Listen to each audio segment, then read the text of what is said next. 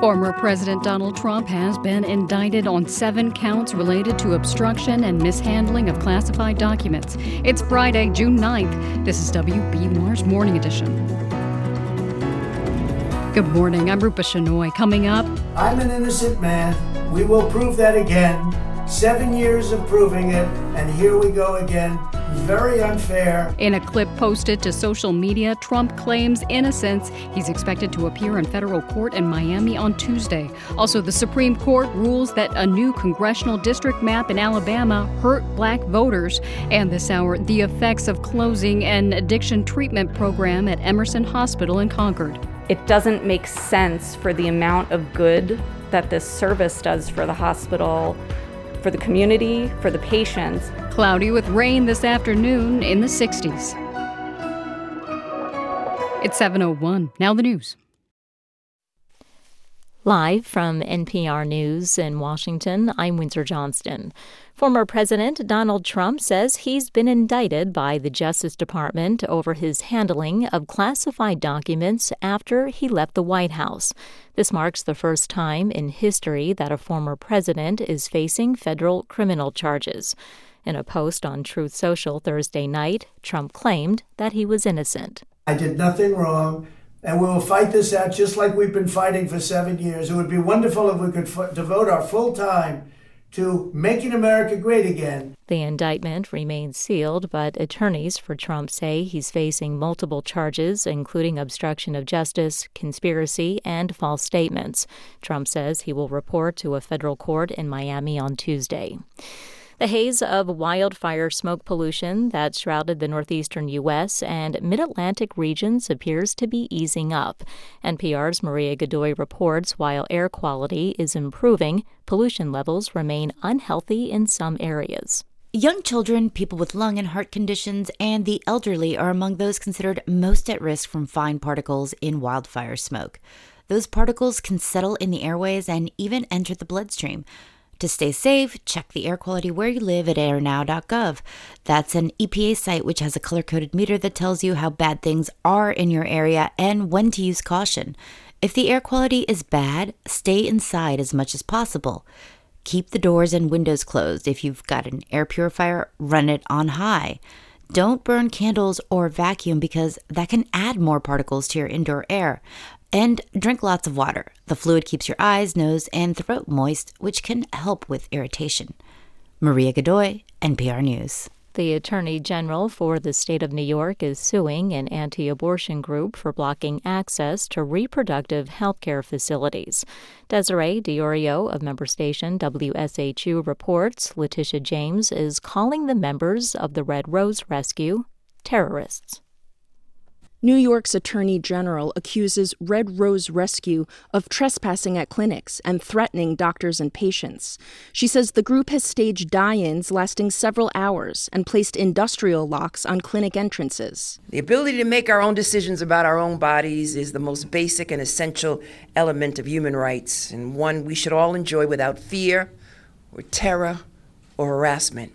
Letitia James wants a federal judge to block the activists from getting within 30 feet of any reproductive health care facility in the state. A Red Rose Rescue spokesperson says the group is peaceful and calls the lawsuit an unjust attack on free speech.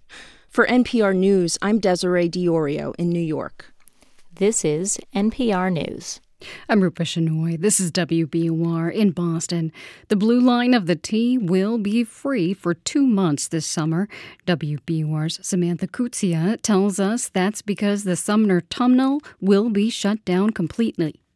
State transportation leaders want people to consider options other than driving to and from Logan Airport. The cost of parking lots at Blue Line stations will be dropped to $2 a day. Another option is the East Boston Ferry, which will also be free. That runs from Lewis Wharf to Long Wharf. The Lynn Ferry and Logan Express buses will also cost less during the closure. The Sumner closure will start July 5th and run through August 31st. For 90.9 WBUR, I'm Samantha Kutsia. Boston's three public exam schools are getting more racially diverse. Data reviewed by the Boston Globe show the percentage of black and Latino students steadily increased over the last three years at those schools. That's after the city adopted new admission factors which consider income and the neighborhoods where applicants live.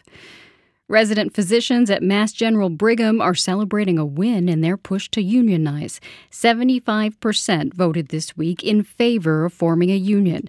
WBUR's Priyanka Dayal McCluskey reports the new bargaining unit will represent about 2,500 residents and fellows. This is the latest in a string of victories around the country for the Committee of Interns and Residents, an arm of the Service Employees International Union. Sarah Brown is a resident physician at Massachusetts General Hospital. It's a referendum on the structure of, of medical training and, and our compensation and our ability to negotiate what we want to see not only with our employers, but just in healthcare delivery. Brown says the union will fight for better pay and benefits, including help for residents struggling with the costs of housing and childcare. Hospital leaders say they'll continue to provide world class training within the parameters of collective bargaining. For 90.9 WBUR, I'm Priyanka Dayal McCluskey.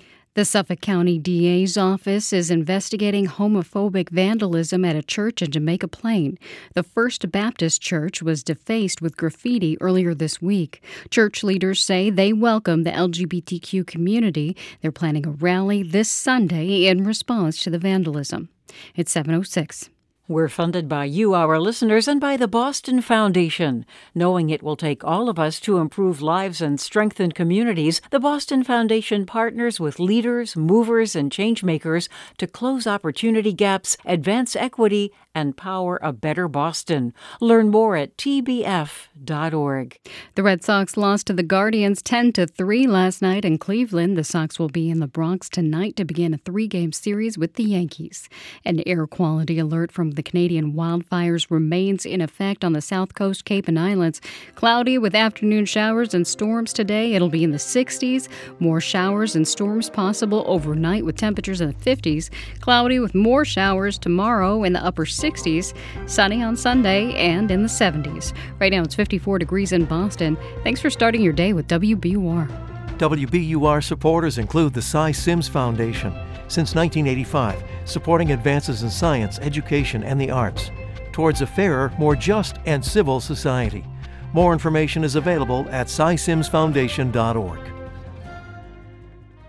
This is Morning Edition from NPR News. I'm. Martinez in Culver City, California. And I'm Asma Khalid in Washington. Former President Donald Trump is now a defendant in a case filed by the government he once led. Trump faces a federal criminal indictment related to sensitive documents found at his Florida resort with charges that include conspiracy and false statements. He's due in federal court in Miami on Tuesday. NPR Justice correspondent Carrie Johnson has been following this story, and she joins us now to help us understand the latest. Carrie, it's great to have you with us. Thank you. Happy to be here. Carrie, this investigation has been going on now for more than a year, and it's now resulted in the first federal criminal charges against a former president.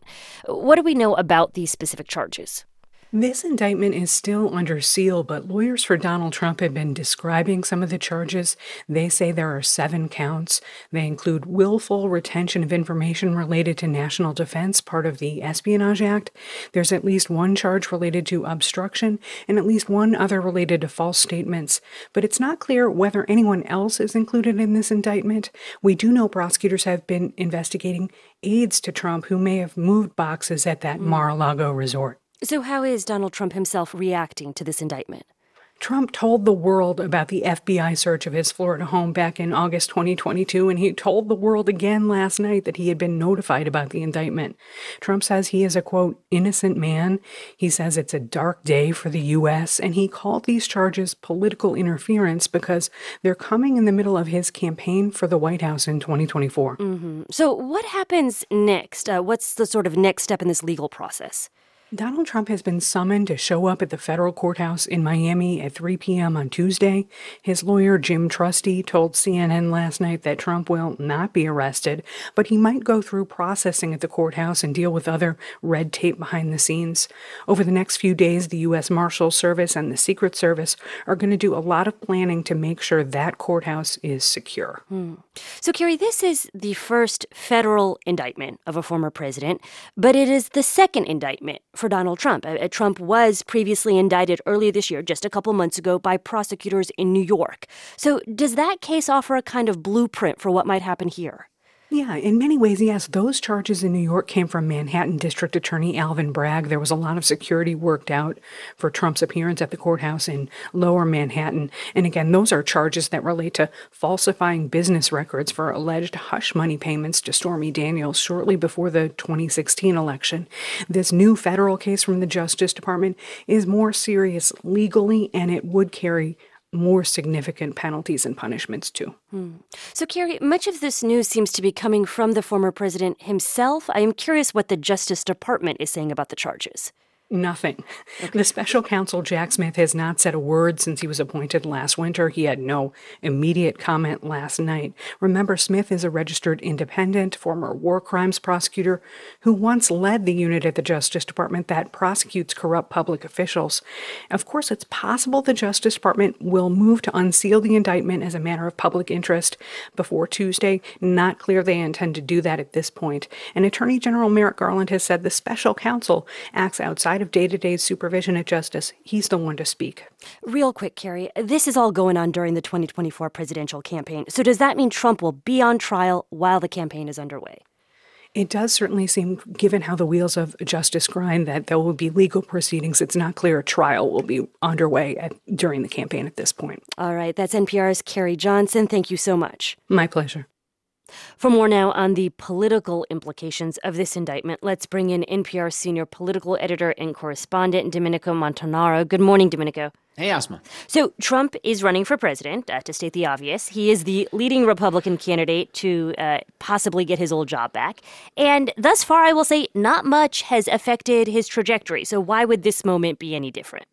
Well, we can't know for certain what's going to happen, but we know what's already happened. And mm-hmm. amazingly, this is not Trump's first indictment. You know, after the one in New York stemming from those hush money payments to women he'd allegedly had affairs with, his hand only got stronger in the GOP. That was also true after the FBI searched his home in this very case, and even after he was found liable for sexual abuse and defamation of the writer E. Jean Carroll, who was awarded millions of dollars. You know, Trump has spent years, almost a decade now, undermining the Justice Department and the FBI, saying they're politically motivated and out to get him. That's been amplified by conservative media, and it's insulated him somewhat in this GOP primary fight. Mm-hmm. So, what's been the reaction from the Republican rivals who trail Donald Trump? Some, some have been critical of Trump. You know, former Arkansas Governor Asa Hutchinson put out a statement last night saying that Trump has become a distraction and should end his campaign. Before this came out, of course, his former Vice President Mike Pence said of Trump that anyone who puts themselves over the Constitution should never be president of the United States. Probably the most hotly critical of Trump has been former New Jersey Governor Chris Christie. Mm-hmm. Here he was in New Hampshire at his kickoff event. The person I am talking about, who is obsessed with the mirror, who never admits a mistake, who never admits a fault, and who always finds someone else and something else to blame for whatever goes wrong, but finds every reason to take credit for anything that goes right, is Donald Trump. You know, but those criticisms really are the minority of his rivals. Florida Governor Ron DeSantis, who's really his chief rival, and South Carolina Senator Tim Scott both sided with Trump. They called what's happening the quote weaponization of the Justice Department and said that they believe there's been a double standard. Vivek Ramaswamy, the uh, tech entrepreneur who's also running, even vowed to pardon Trump if he wins. Mm-hmm. You know, and I think we can expect to hear more of that. You know, Republican strategists I talked to uh, think that in the short term, this could actually help Trump again in the primary. But in the long run, maybe, maybe if candidates make this argument, he could start to be seen as too chaotic and too weak a candidate against Biden, but we're not there right now. You know, Domenico, I realize that it is impossible to fully assess how this all could shape the 2024 election, uh, but it is truly unprecedented. So I am curious what your analysis is. I mean, how do you think this might shape what voters think about him? Well, you know, take a step back. It's really remarkable. I mean, we have a candidate, a former president, who's now under a pair of indictments with trials potentially stretching into next year, or at least legal proceedings. Uh, and these aren't even the only potential charges Trump is facing. You know, there's still the case in Georgia about Trump's scheme to overturn the election results, and another federal one into his role into the January 6th riot at the Capitol. And if Trump is convicted and faces any jail time, he can still run for president and remain on the ballot, even if he's convicted of a felony. He wouldn't be able to vote in Florida, though. Mm. Um, this is a very strange place for the country to be in, and not one I think most expected that we would be. Very strange indeed. NPR senior political editor and correspondent Domenico Montanaro, thanks so much. You're welcome. President Biden says his White House meeting with British Prime Minister Rishi Sunak was about upgrading their transatlantic relationship. Our economic partnership is enormous strength and source of strength that anchors everything that we do together. Both leaders announced a new plan to strengthen cooperation with everything from trade deals to international rules for AI, and they also affirmed unwavering support for Ukraine. The British ambassador to the U.S., Karen Pierce, was at the White House with them yesterday. Ambassador, the new economic partnership that's been announced, the Atlantic Declaration, does that give the UK everything it was hoping to get?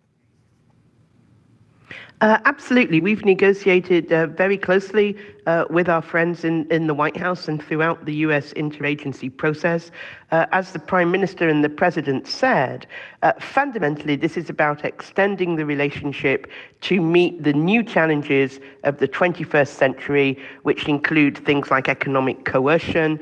And bring big questions of economic security. So, if you like, we had the defense and security relationship uh, well cemented after the Second World War. Now we're in the 21st century, we've got new challenges.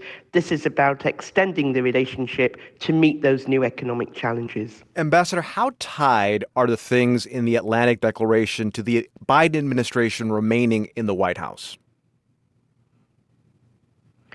Oh, not, not. I mean, not to speak to bind a future administration. Uh, that's not a question uh, for me as a diplomat.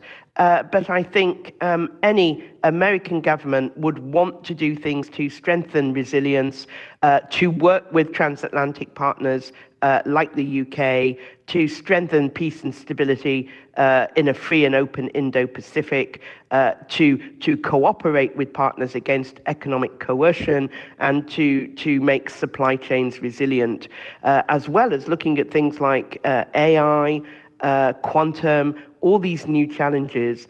Um, so I'm pretty confident these are themes that are going to endure uh, probably for many decades. And the, the president was, was very clear that what happens in the next few years uh, is going to shape the trajectory of the first half of the 21st century. We would very much agree with that.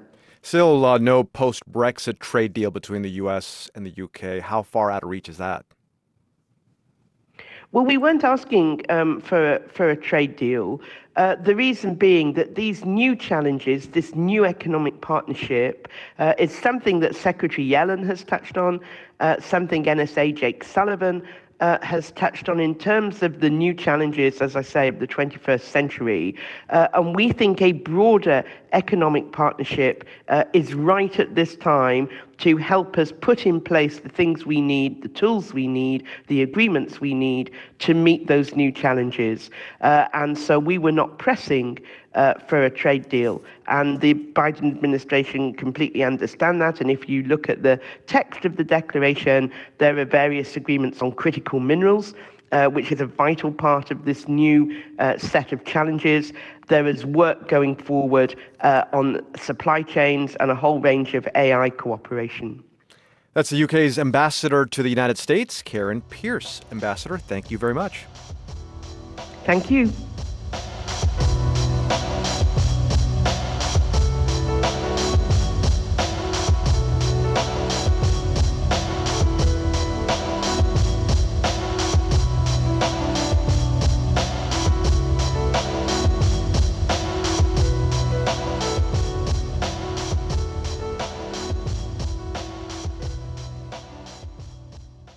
This is NPR News. Good morning. I'm Rupa Shenoy. Thanks for starting your Friday with WBUR. Coming up in 15 minutes on Morning Edition, the International Committee of the Red Cross says nearly 300 orphans have been rescued after being stranded for weeks amid the fighting between competing factions in Sudan. It's 719.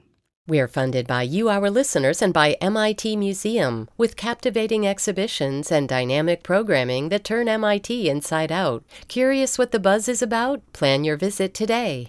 Summer is heavily associated with going to the pool or the beach, but many children from low income communities don't know how to swim, and it's generational. Their families have never swam, they have a fear of the water how one nonprofit organization is changing that with free swimming lessons taught by teens for teens. More on All Things Considered from NPR News. Listen today starting at 4 on 90.9 WBUR. Train service is suspended this morning on the Fairmount line of the commuter rail. Buses are replacing trains between Readville and South Station so crews can replace a bridge over the tracks in Dorchester. Service will be suspended all weekend. Trains should be running again by Monday. An air quality alert remains in effect today on the south coast, Cape and Islands. It's going to be cloudy with a high near 66. There's a good chance of showers and thunderstorms. Tonight, more rain and thunderstorms with a low around 52. Tomorrow, mostly cloudy, a high near 70 with showers possible. Sunday, mostly sunny and a high near 78. Right now, it's 55 degrees in Boston.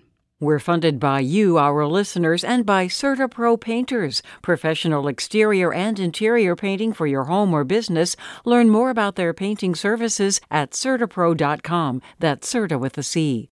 It's Morning Edition from NPR News. I'm E. Martinez. And I'm Asma Khalid. Smoke from Canadian wildfires is polluting the air throughout much of the eastern United States, with New York City and the Washington, D.C. area continuing to see heavy smoke. In the Midwest, cities such as Cleveland and Detroit are also experiencing unhealthy levels of smoke, and these conditions are expected to last through at least the end of the day. So, how do you protect yourself then with your family from the risks? NPR's Maria Godoy joins us now with some advice. Good morning, Maria. Good morning.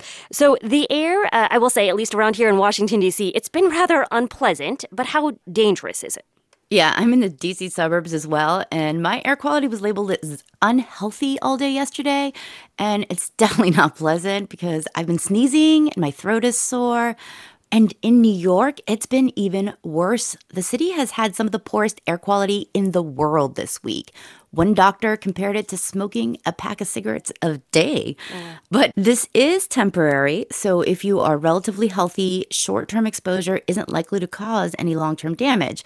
But for someone who is in a high risk group, like people with lung conditions like asthma or chronic obstructive pulmonary disease, this poor air can be a real threat. So, what kind of threats? I mean, what dangers are you referring to? Well, so the smoky air is full of tiny particles that you breathe into your airways and they get down into your lungs. They can even pass into your bloodstream.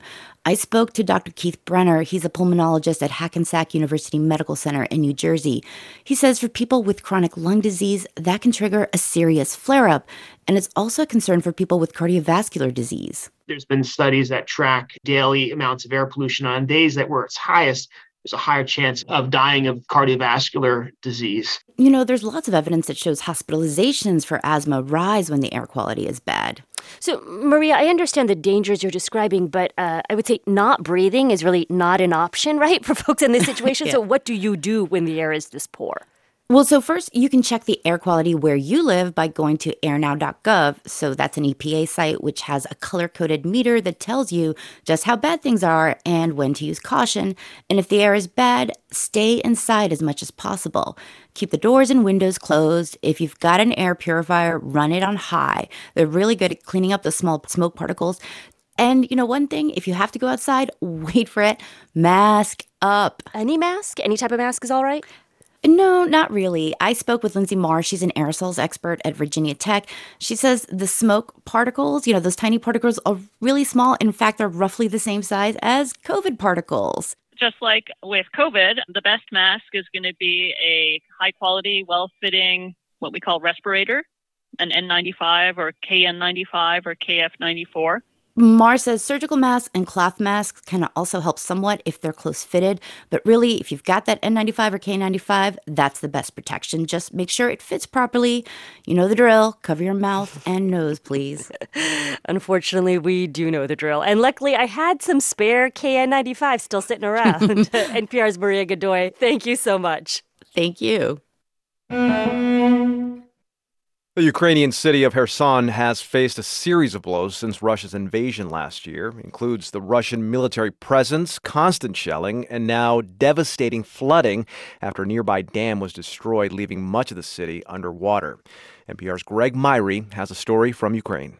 American aid worker David Tagliani has been coming to the aid of Ukrainians in danger since Russia invaded more than a year ago. We do evacuations Tagliani works with a Ukrainian group called Stay Safe that's been delivering supplies and performing rescues by land. Now they're doing it by boat in the swollen waters of the Dnipro River that have flooded Kherson. The way that Kherson is made up, it's a bunch of islands in the middle of the Dnipro River, and all those islands are now inundated. So anybody that had land or a home there is now homeless. Many are farmers, stranded and isolated. Tagliani's group picks up more every day. Something on the order of 20 people and probably 10 pets from dogs and cats to, you know, chickens. The city was flooded Tuesday when a major dam was destroyed about 40 miles upriver. Ukraine and Russia are blaming each other, though the Russians were in control of the dam and they've been inflicting hardship on residents of Kherson since the beginning of the war. First, the Russians seized Kherson in the early days of the fighting last year and maintained strict control, with many residents saying they were detained or even tortured.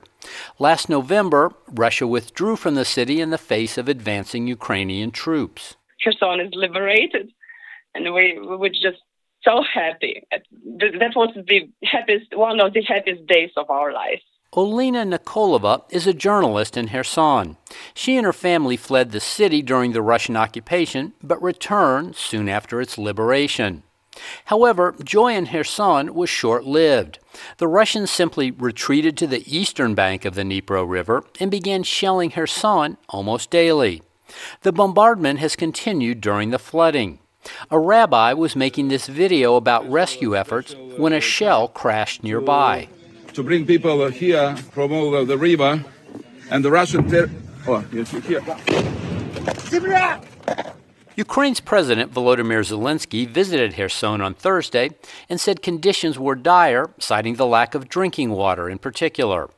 Yet conditions are even worse on the east bank of the river, he said, adding that Russian forces had effectively abandoned civilians stuck in flooded homes. Some people are still in need of rescue on the Russian controlled side, says Alexei Voronin. He runs the aid group Help People. They are sitting on the roof, there are kids, there are elderly people, and they are sitting in waiting because many of them don't know how to swim or too old for doing that. Voronin wants to get them to safety, but he has a couple problems. His small motorboats are not powerful enough to make it across the strong river currents, and there are reports of Russian snipers nearby. But Voronin has a plan which involves getting night vision goggles and a bigger boat in order to make the rescue attempt under cover of darkness. We are preparing, yeah, we are preparing for this night. Meanwhile, Olena Nikolova says each successive blow against Kherson only strengthens the resolve of residents to stay and rebuild. This is our homes, there are our families, our dear ones. We just must work for victory. We cannot live. This is our duty and work. Yet it's a struggle with no end in sight. Greg Myre, NPR News, Kiev.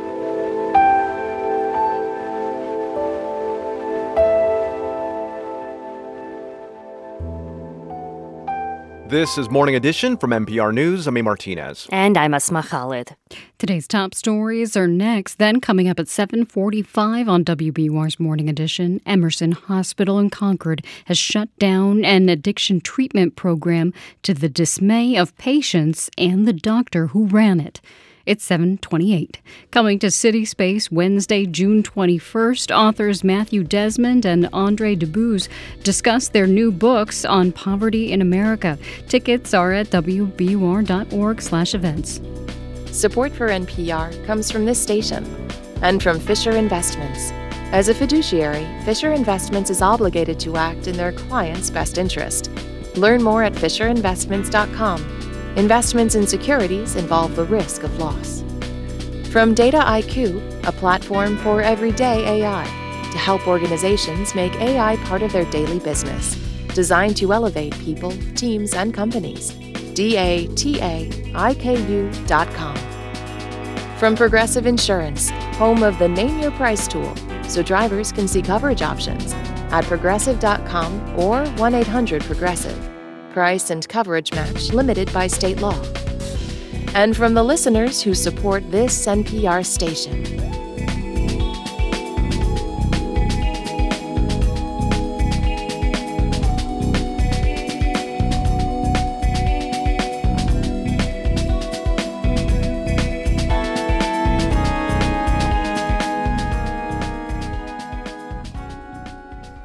Live from NPR News in Washington, I'm Dave Mattingly.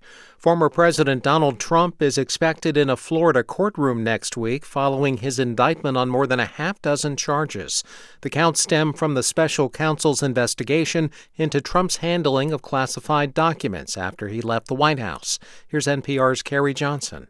We know the indictment came from a federal grand jury in Miami that's been hearing from witnesses. We do not have this document. What we do have is a source familiar saying the indictment includes seven counts, including willful retention of information related to the national defense, at least one false statement charge, and at least one charge related to obstruction. On social media, Trump says he will prove his innocence. Authorities in Colorado say they've determined the cause of the state's most destructive wildfire on record. Joe Wertz with Colorado Public Radio says that fire broke out in late 2021. 100 mile per hour winds fanned flames from grasslands into suburban neighborhoods in Boulder County. Two people were killed and more than 1,000 homes were torched. Investigators concluded the Marshall Fire had two ignition sources. One was embers from a debris fire that was buried nearly a week earlier. The second source came from a sparking power line that detached in high winds. No criminal charges will be filed. For NPR News, I'm Joe Wertz in Denver. This is NPR News. This is WBUR in Boston. I'm Rupa Shenoy. Ridership on some sections of the MBTA is ticking back up, but as WBUR's Andrea Perdomo Hernandez reports, numbers are still not back to where they were before the pandemic. The T's analysis shows ridership across the system is about 68% of what it was pre pandemic. While far from ideal, it has been increasing. The T's chief financial officer, Marianne O'Hara, told board members that most modes, with the exception of subways, hit their highest ridership since the pandemic in the first three months of this year. Bus got to 79%. Commuter rail is at 80%, and then ferry is also positive based on service levels, and the ride is also at a, a higher peak than any of the past 27 months. O'Hara says the increase will help boost fare revenue, and she's hopeful that ridership will continue to rise in the coming months. For 90.9 WBUR, I'm Andrea Perdomo Hernandez. Even as ridership climbs, the T still isn't sure when all the slow zones will go away. MBTA officials say a timeline to eliminate speed restricted areas is not ready for release. 20% of the T is under some kind of speed restriction. A second person faces charges connected to Memorial Day violence on Revere Beach. A 19 year old from Malden was arraigned yesterday on assault and weapons charges. A 17 year old was charged earlier this week on multiple firearms charges. Three people were injured in shootings on the beach over the holiday weekend. The National Weather Service says an air quality alert remains in effect for the Cape Islands and South Coast today. That's because of the wildfire smoke coming from Canada. All that smoke could have an effect on New England's crops. Suresh Ghimire from the University of Connecticut says the smoke can stunt plant growth. It's not only carbon dioxide, it has toxic gases like nitrous oxide, sulfur dioxide. Um, when we see such high level of smokes, the chances are high there is high ozone damage in crops. He adds that while crop yields may be lower, that shouldn't affect prices too much. It's 733. We're funded by you, our listeners, and by Russell's Garden Center, a shopping experience with annuals, perennials, organic fertilizers, unique gifts, toys, and more. A spring tradition for 146 years. Route 20 Wayland. The Red Sox lost to the Guardians 10 to 3 last night in Cleveland. The Sox are now 3 and 5 in the month of June. They'll begin a 3-game series with the Yankees tonight in New York.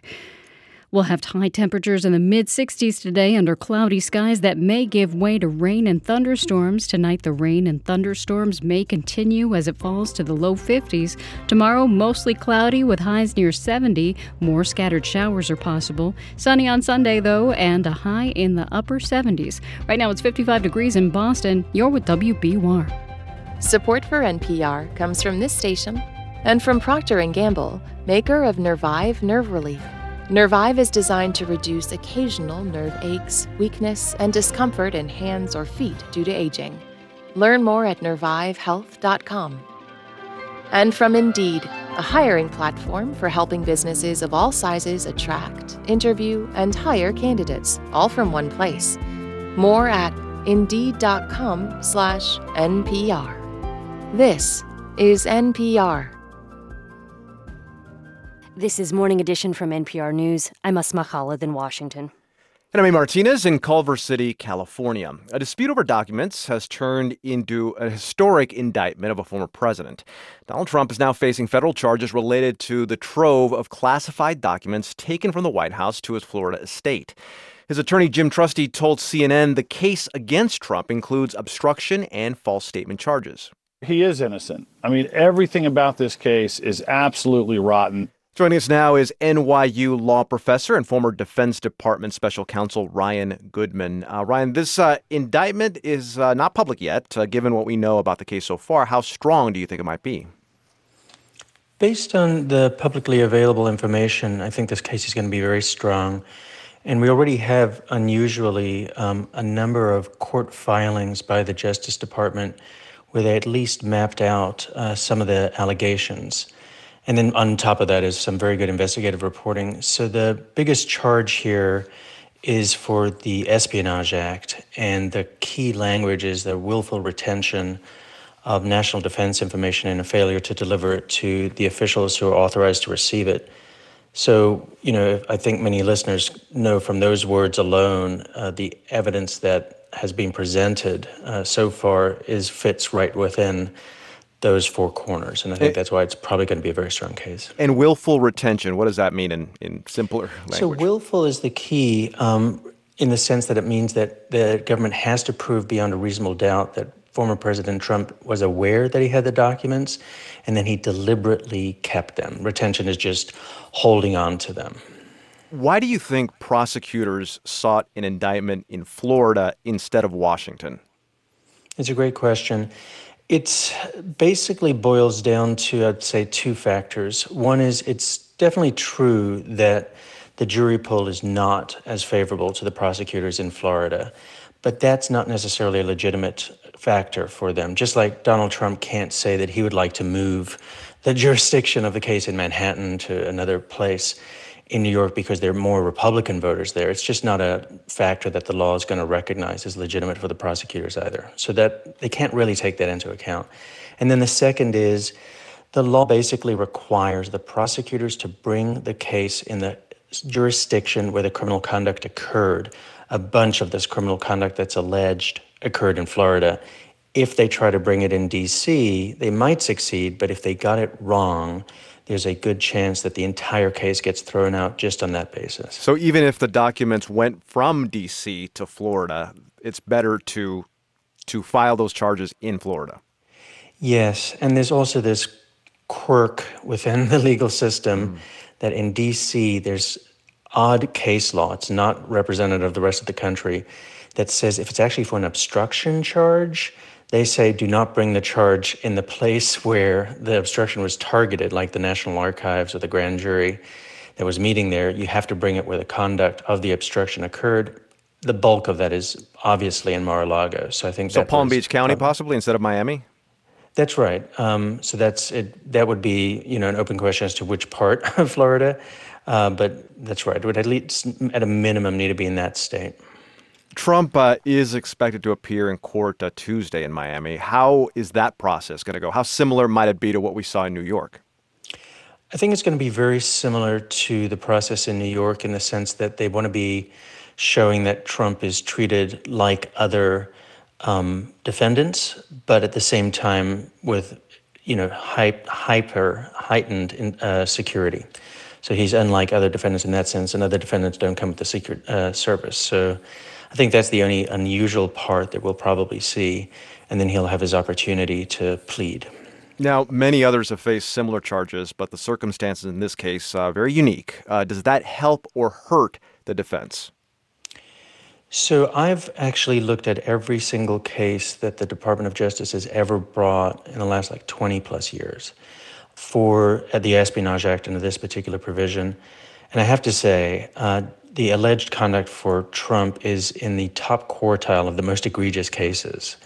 So I think it's going to, that's why it's a very strong case for the prosecutors to bring. I think that in a normal situation, the person would plead and try to get a very minimum sentence, which that can also happen with the way in which our system works. All right, NYU law professor Ryan Goodman, thanks a lot. Thank you. This next story is an especially grim reminder of the toll of war in Sudan. The United Nations Children's Agency says more than 60 children, most of them infants, died in the weeks since fighting erupted in Khartoum. UNICEF says they were at an orphanage that could not keep up with their needs. NPR's Aya Batrawi reports on an operation this week to move nearly 300 children from this orphanage to safety. Aid workers say most of the children who died at the Mygoma orphanage in Sudan's capital of Khartoum were just infants. When fighting erupted April 15th between Sudan's military and a heavily armed militia force, the clashes were so fierce that life in the capital came to a standstill. Hospitals were bombed or forced to close. Electricity and water supplies were cut in some areas. People had to shelter at home or join hundreds of thousands fleeing the country. UNICEF's deputy representative in Sudan, Mary Louise Eagleton, says most of the children at Mygoma were under two years old. They didn't have enough adults to feed them or hold them after the fighting erupted. These children have been caught in the conflict, really in the heart of the conflict in Khartoum, these last six, seven weeks, in really, really challenging conditions. The UN Children's Fund and the International Committee of the Red Cross worked with Sudan's government to evacuate 297 children out of the orphanage this week. Video released from the Red Cross shows their vehicles relocating the children outside the capital. They now have electricity, clean water, milk, food, and more caregivers. Eight of the children were taken to a hospital for intensive care treatment. Eagleton says the children who perished in the orphanage over the past seven weeks died mostly from fever, dehydration, and malnutrition, an indirect result of the war.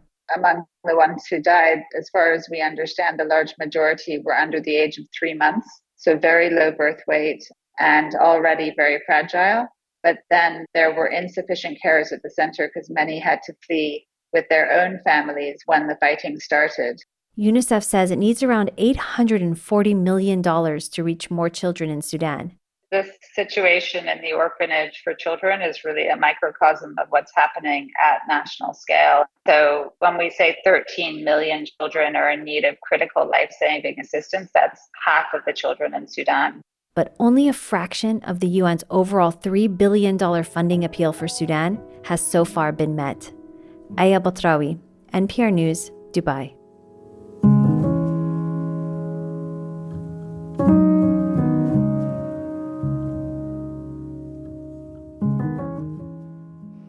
This is NPR News. It's a Friday on WBUR. Coming up at 8:10, we get reaction from Republicans on the news that former President Donald Trump is indicted for mishandling classified documents. Cloudy and mid 60s today with rain likely, along with thunderstorms this afternoon. Tonight, more rain possible in low 50s. Tomorrow, overcast with rain possible and temperatures near 70. It dries up for a sunny Sunday in the upper 70s. Right now, it's 56 degrees in Boston. We're funded by you, our listeners, and by Perkins School for the Blind, global leader in education for children with disabilities. Help more of them access education at perkins.org slash changing lives.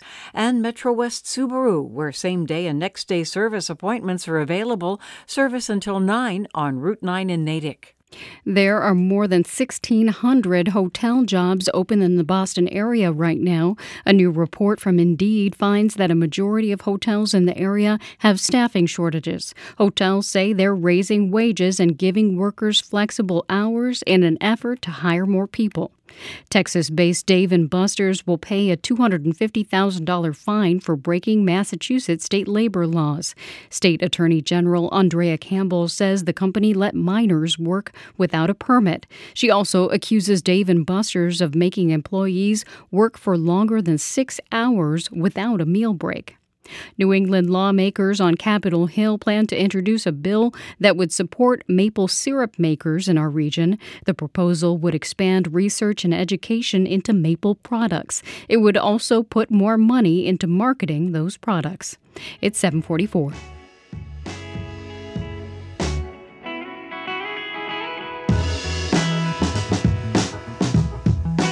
Support for NPR comes from this station and from Raymond James, a firm focused on transforming lives, businesses, and communities through tailored wealth management, banking, and capital market solutions.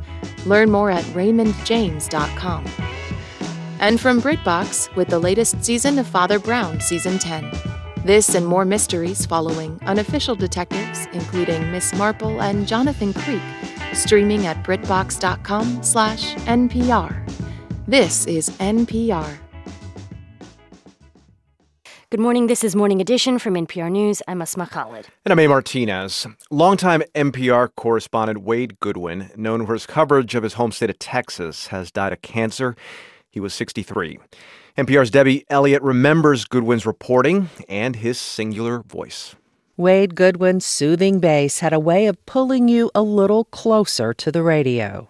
Compared to the nuclear blast that Biloxi and Gulfport experienced from Hurricane Katrina, if his voice pulled you in, his storytelling kept you listening, with telling details that illuminate just what people are going through after a hurricane. In Louisiana, you hug your NASCAR teddy bear when the big blow comes, even if you're a barrel chested National Guardsman. You know, Wade was a poet. NPR senior editor Steve Drummond. The little detail, the little color or sound that he'd seen out in the field, and it just made what he said sparkle. Radio storytelling is what pulled Wade Goodwyn into journalism. His first big assignment came in 1993. Good morning. The FBI today begins the search for bodies in the ruins of the Branch Davidian compound in Waco, Texas. Agents from the Bureau of Alcohol, Tobacco, and Firearms rushed through their preparations for the assault on the Branch Davidian compound. They were spurred on by the knowledge that the element of surprise they'd been counting on was gone, and that heavily armed cult members were likely awaiting them a few hundred yards away. NPR managing editor Vickie Walton James says Wade brought a distinctive voice to the network's breaking news coverage he was really good at infusing humanity into those situations that sometimes people just want to turn away from. They don't want to think about them. He also had a passion for stories about injustice, like the story of James Lee Woodard, who came to Wade's home studio in Dallas for an interview. The very same day he'd been exonerated and gotten out of jail. My two big dogs, Miles and Rosie, came running into the room with stuffed toys in their mouths to demonstrate just what fine guard dogs they were. Come on, guys, leave the man alone, I said. Get out of here. Woodard stopped me, saying, No, I love dogs. I guess it's been a while, I said. Woodard teared up. Twenty seven years, he whispered as he got down on both knees to play with Miles and Rosie. I stood there a while and watched and then sat. Take your time, Mr. Woodard, I said. The interview can wait. Wade was eager to share Texas cultural gems and bits of forgotten history and folklore. That earned him a bit of a cult following among NPR listeners who flat out loved the way he could spin a tale. Joe Bowman was so good with a single action revolver, he could turn an aspirin into powder at 20 yards. Spanning three decades with NPR, Wade Goodwyn gave voice to much joy and also much trauma. As he reflected 25 years later on the toll of the Oklahoma City bombing, Wade gave listeners a glimpse of what it was like to consider all that he'd seen. When I tried to record the narrative for the story, describing the bagpiper playing Amazing Grace, my throat closed up at that part and I couldn't go on. I told the recording engineers to give me five and then tried again. To my frustration, I choked up a second time. Eventually, I got through it, but someone must have called my editor, and a few minutes later the phone rang. It's time to go home, he told me. You've done a good job, Goodwyn. Go home to Texas. And so I did. Wade Goodwyn, NPR News. Good job indeed, Goodwyn. Find rest at home. Debbie Elliott, NPR News.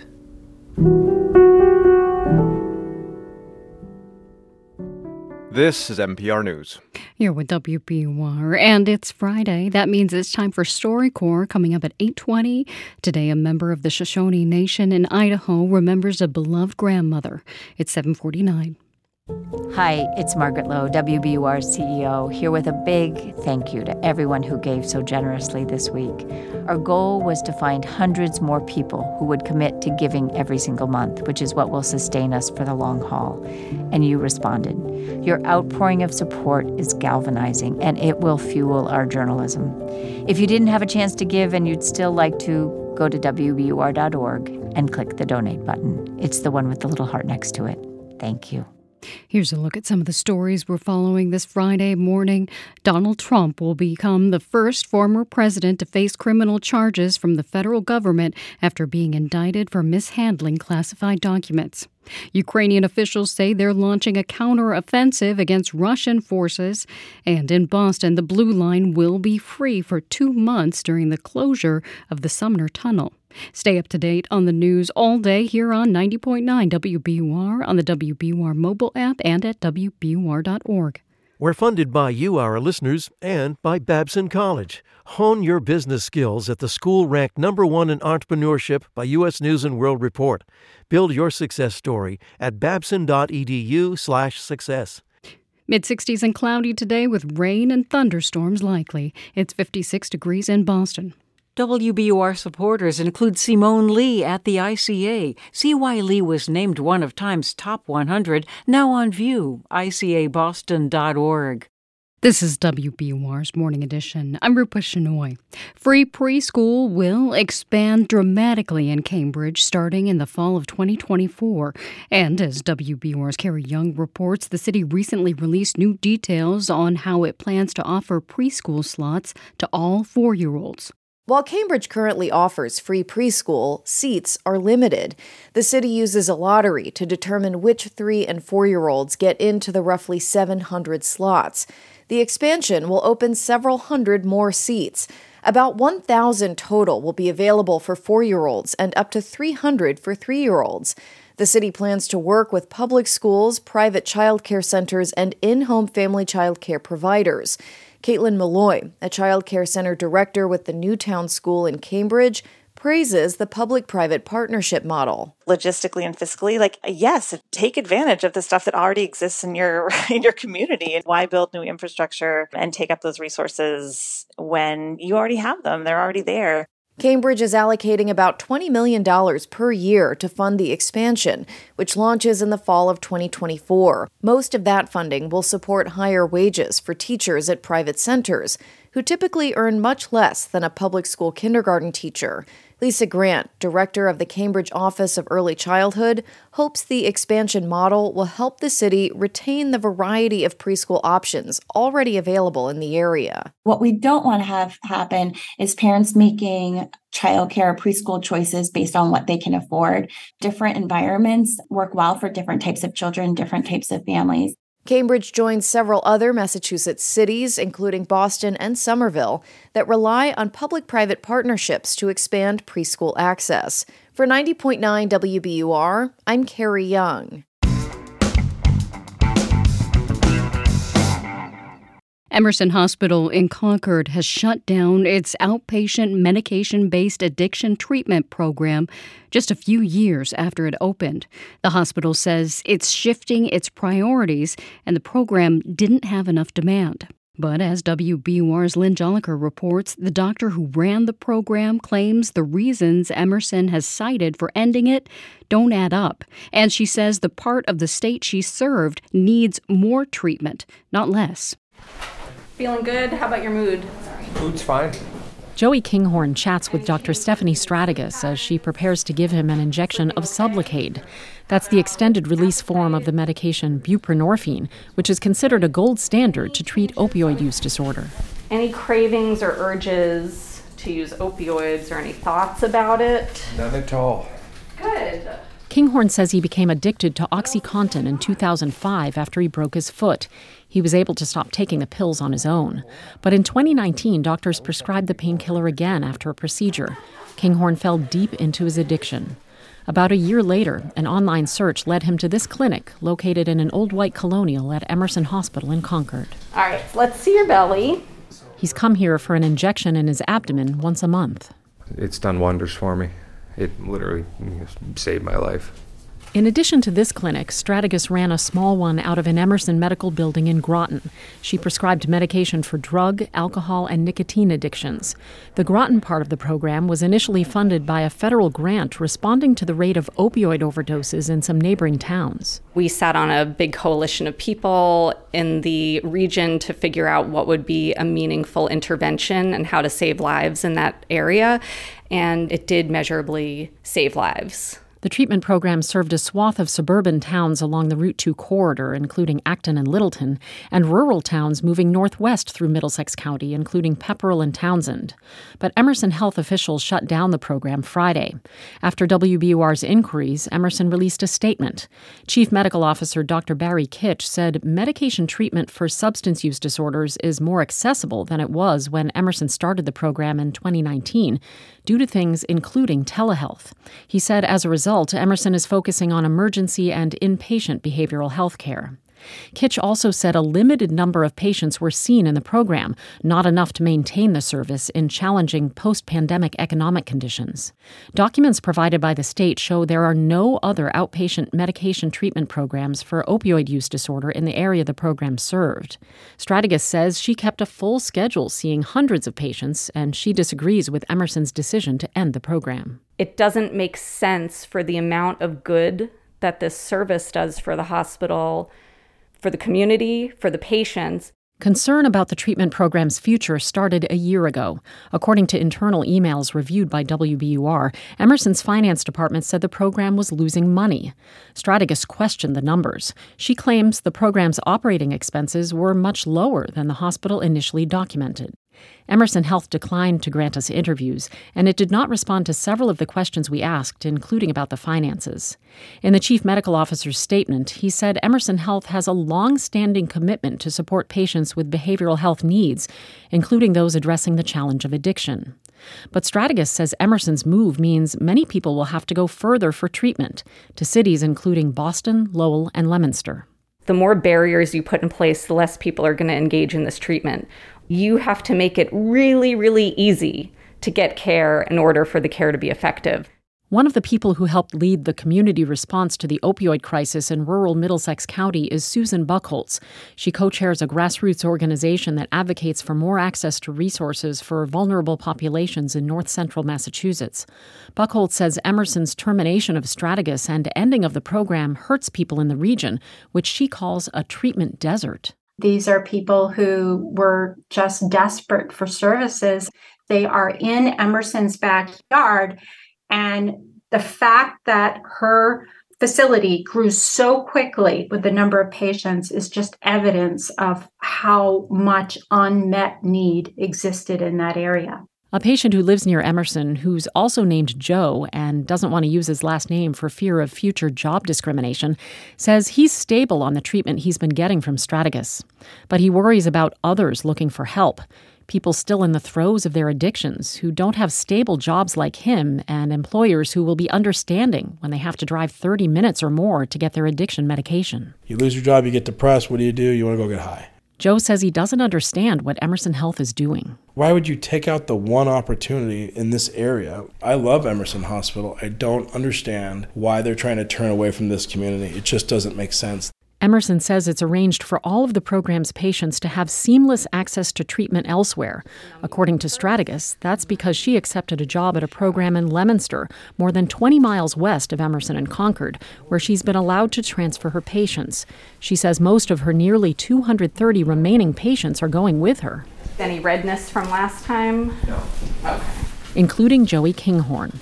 He'll have to travel a little further from his home in Littleton, and he's legally blind, so getting to treatment isn't easy to begin with. My parents are going to have to sacrifice their time to get me there. Strategas and community advocates say they worry about how the change will affect patients who face even bigger transportation barriers. Some don't have cars or have lost their licenses due to their addictions, and disruptions reduce the chance of recovery. For 90.9 WBUR, I'm Lynn Jolicoeur.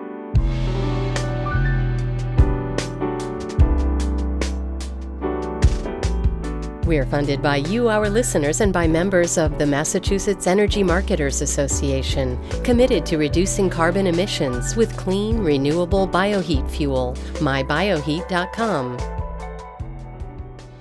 I'm WBUR Arts and Culture reporter Cristela Guerra, and this is 90.9 WBUR FM Boston, 92.7 WBUA Tisbury, and 89.1 WBUH Brewster. Listen anytime with our app or at WBUR.org. WBUR, Boston's NPR news station. Donald Trump has become the first former president in U.S. history to face criminal charges brought by the federal government. It's Friday, June 9th. This is WBUR's Morning Edition. Good morning, I'm Rupa Shenoy. Coming up, the former president says he's done nothing wrong and makes some false claims in a video posted to social media.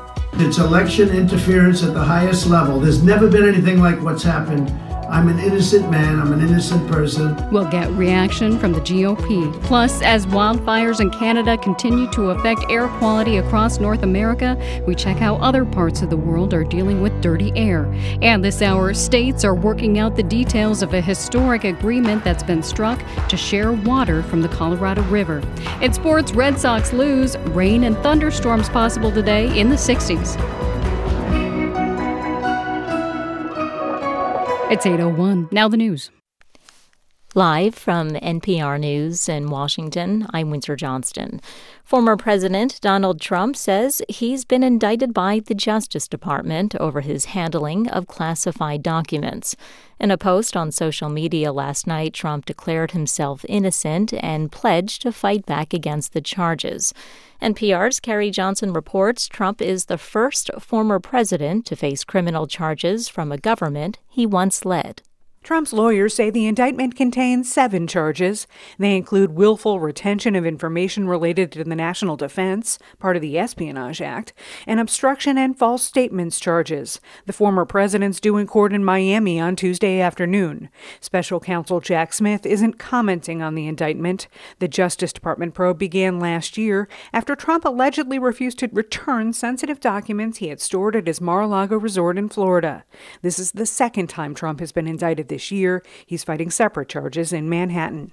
Carrie Johnson, NPR News, Washington. Air quality is improving today for many in the northeastern United States as a dense plume of smoke from Canadian wildfires eases and shifts. But as NPR's Amy Held reports, other parts of the U.S. are not out of the woods. The thick haze that circled and settled on much of the Northeast this week, disrupting life and making breathing a hazard, is dispersing. David Roth is a forecaster with the Weather Prediction Center. In New York City, they'll be completely out of it by the time we get later today and tonight. The air is still dangerously smoky in parts. Philadelphia has canceled in person school today. Portions of Delaware, Maryland, southern Pennsylvania, and parts of Ohio there could be obvious concentrations of smoke into this evening. The smoke is moving westward with air quality alerts extending as far as Indianapolis. And the source? Hundreds of Canadian wildfires are still burning out of control. Amy Held, NPR News. The Ukrainian military continues to fight back against Russian forces on a number of fronts. There are reports of heavy fighting in the Zaporizhia area of Ukraine. Military experts say the region will be the focus of Ukraine's long awaited counter-offensive. The BBC's Paul Adams has more. There is a lot of images appearing showing armored Ukrainian units some of them using Leopard tanks, which was obviously one of the principal uh, requests and demands of the Ukrainians from their Western backers. Those Leopard tanks do now seem to be in action on the battlefront south of the city of Zaporizhia. What the Ukrainians are doing is they are probing forward in a number of directions against what are very heavily fortified Russian lines. That's the BBC's Paul Adams reporting. You're listening to NPR News. This is WBUR in Boston. I'm Rupa Shenoy. The Blue Line of the T will be free for nearly all of the summer. It'll be a free ride while the Sumner Tunnel is closed between July 5th and August 31st. Transit officials want people to consider options other than driving while the tunnel is closed. Some of those other options include the East Boston Ferry. It'll be free as well. Tolls on the Tobin Bridge and Ted Williams Tunnel tunnel will also be lowered while the Sumner is closed. Two former Plymouth County prosecutors face possible discipline over a case where they wrote about a defendant in racist emails. WBUR's Deborah Becker reports the case involved a woman charged with murdering her parents. Frances Choi's convictions on murder and arson charges were vacated three years ago after the prosecutor's racist emails came to light. A petition for discipline has been filed saying that attorneys John Bradley and Karen O'Sullivan should be sanctioned for disparaging Choi and her family. The petition also cites the pair for withholding potentially exculpatory evidence during Choi's trial for the 2003 fire in her family's Brockton home that killed her parents. Choi spent 17 years in prison before her convictions were vacated. The State Board of Bar Overseers will now review the petition and could recommend possible penalties up to disbarment. For 90.9 WBUR, I'm Deborah Becker. A Boston man who spent nearly two decades in prison before being released is suing the city. Sean Jenkins was convicted on a murder charge in 2005 that was later dropped after revelations of police and prosecutorial misconduct. Alleges false arrest and malicious conviction by law enforcement. He's seeking unspecified damages. An unused lot in the Charlestown Navy Yard has been transformed into a contemporary art installation. It's called a Lot Lab, and it's the work of the Boston based arts nonprofit called Now and There. WBUR's Arielle Gray reports the goal is to bring the community together. The first three artists created works on the theme of mending and repair. Now and There executive director Kate Gilbert says public art plays an important part in restoring connections between people. Art is a necessity. And when it's in all of our spaces and accessible to everyone, it can bring all that art brings the joy, the curiosity, the wonder, and hopefully, you know, some new ways of being together. The installations by Boston area artist Sam Fields and Maciel Grillon and international artist Ghada Amer will be up until October 31st. For 90.9 WBUR, I'm Arielle Gray. It's 806. We're funded by you, our listeners, and by the Kauffman Foundation, providing access to opportunities that help people achieve financial stability, upward mobility, and economic prosperity regardless of race, gender, or geography. Kauffman.org. The Red Sox fell to the Guardians 10 to 3 last night in Cleveland. Boston starting pitcher Matt Dermody was designated for assignment after the game, which means he was essentially cut from the big league squad. Before the game, he came under fire for a homophobic tweet he made in 2021. Sox general manager Chaim Bloom defended the choice to have Dermody start last night's game. Tonight, the Sox will visit the Yankees. An air quality alert from the Canadian wildfires remains in effect on the south coast, Cape, and Islands. Cloudy with afternoon showers and storms today. It'll be in the 60s. More showers and storms possible overnight with temperatures in the 50s. Cloudy with more showers tomorrow in the upper 60s. Sunny on Sunday and in the 70s. It's 56 degrees in Boston. Thanks for starting your day with WBUR. This is Morning Edition from NPR News. I'm A. Martinez in Culver City, California. And I'm Asma Khalid in Washington. Former President Donald Trump is now a defendant in a case filed by the government he once led. Trump faces a federal criminal indictment related to sensitive documents found at his Florida resort with charges that include conspiracy and false statements. He's due in federal court in Miami on Tuesday. NPR Justice correspondent Carrie Johnson has been following this story, and she joins us now to help us understand the latest. Carrie, it's great to have you with us. Thank you. Happy to be here. Carrie, this investigation has been going on now for more than a year, and it's now resulted in the first federal criminal charges against a former president. What do we know about these specific charges? This indictment is still under seal, but lawyers for Donald Trump have been describing some of the charges. They say there are seven counts. They include willful retention of information related to national defense, part of the Espionage Act. There's at least one charge related to obstruction, and at least one other related to false statements. But it's not clear whether anyone else is included in this indictment. We do know prosecutors have been investigating aides to Trump who may have moved boxes at that hmm. Mar a Lago resort. So, how is Donald Trump himself reacting to this indictment? Trump told the world about the FBI search of his Florida home back in August 2022, and he told the world again last night that he had been notified about the indictment. Trump says he is a quote, innocent man. He says it's a dark day for the U.S., and he called these charges political interference because they're coming in the middle of his campaign for the White House in 2024. Mm-hmm. So, what happens next? Uh, what's the sort of next step in this legal process? Donald Trump has been summoned to show up at the federal courthouse in Miami at 3 p.m. on Tuesday.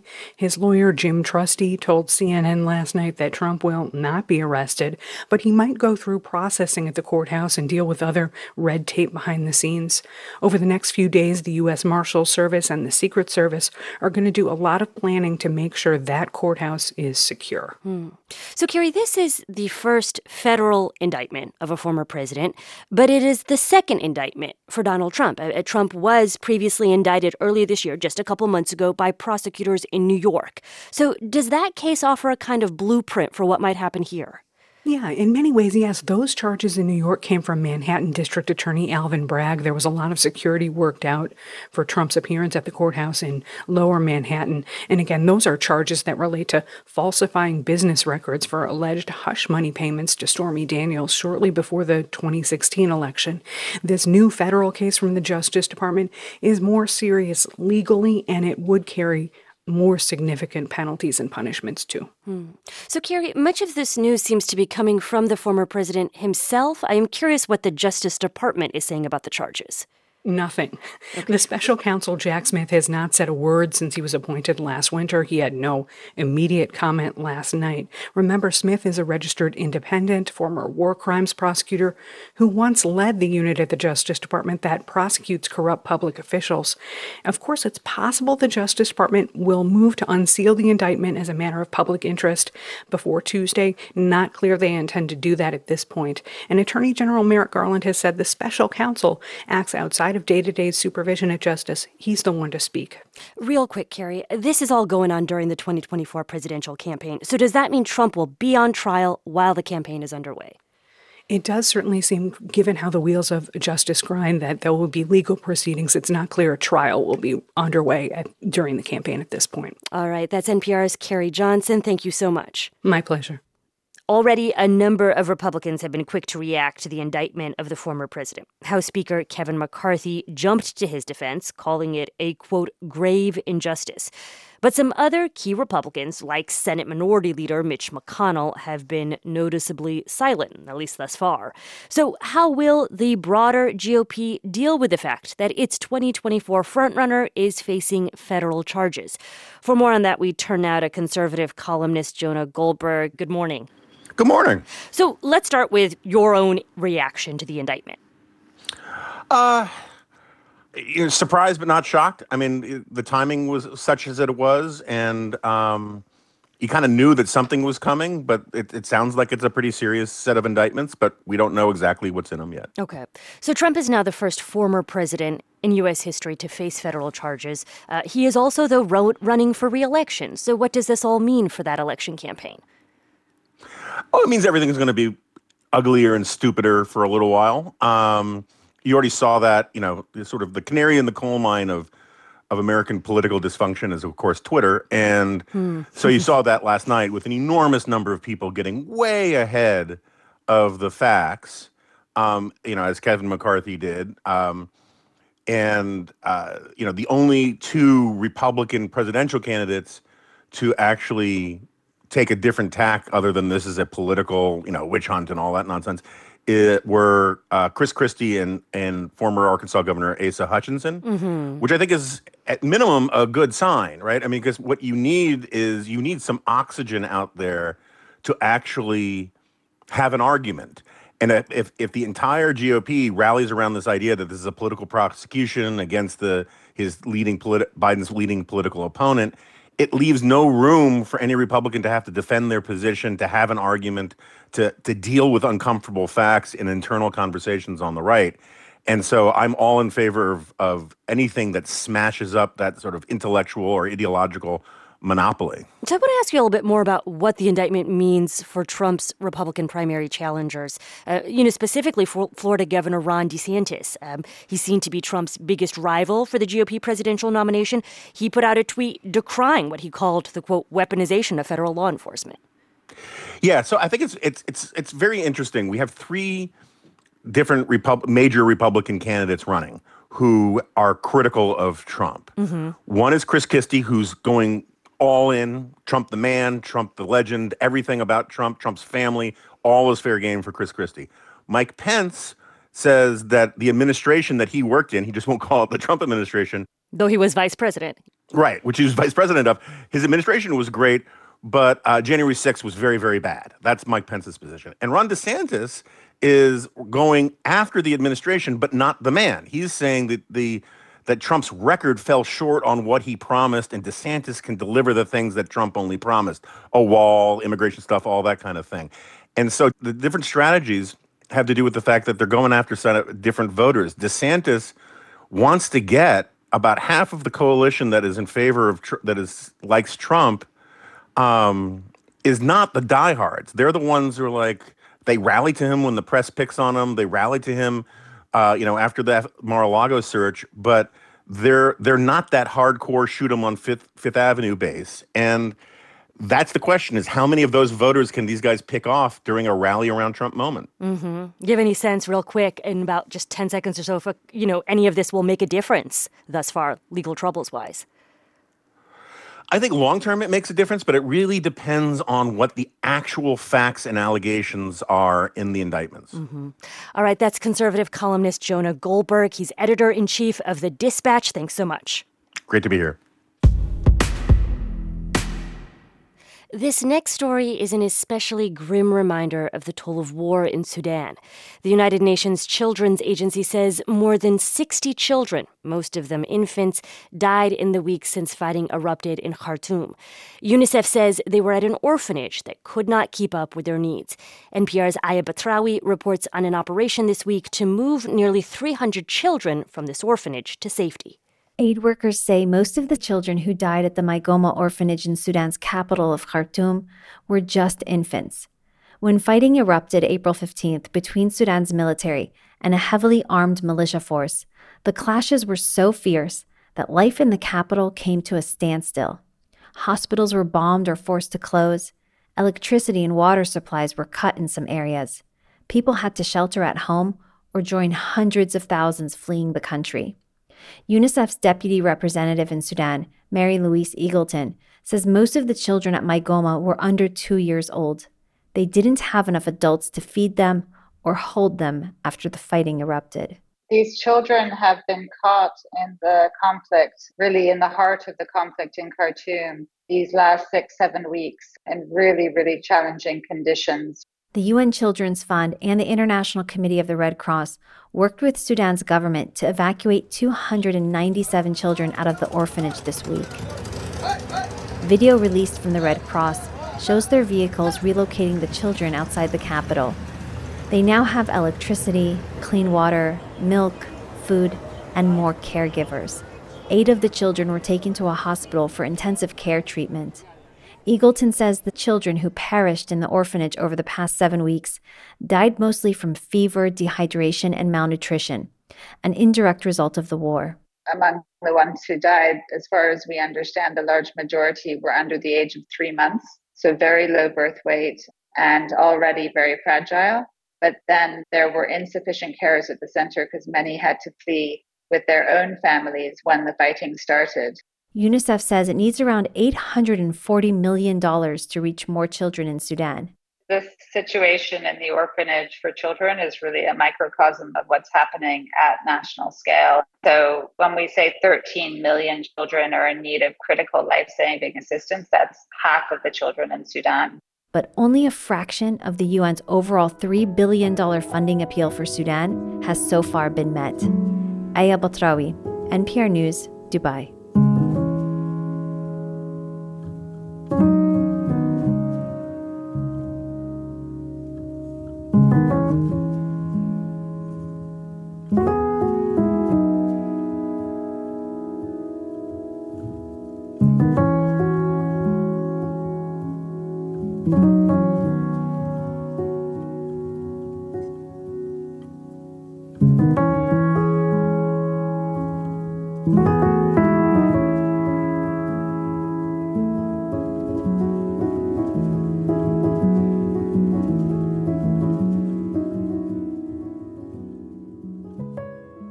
This is NPR News. Good morning. I'm Rupa Shenoy. Thanks for starting your Friday with WBUR. Coming up in 20 minutes on Morning Edition, as wildfires in Canada continue to affect air quality in parts of North America, including here in the Boston region, we look at how other parts of the world cope with dirty air. It's 819.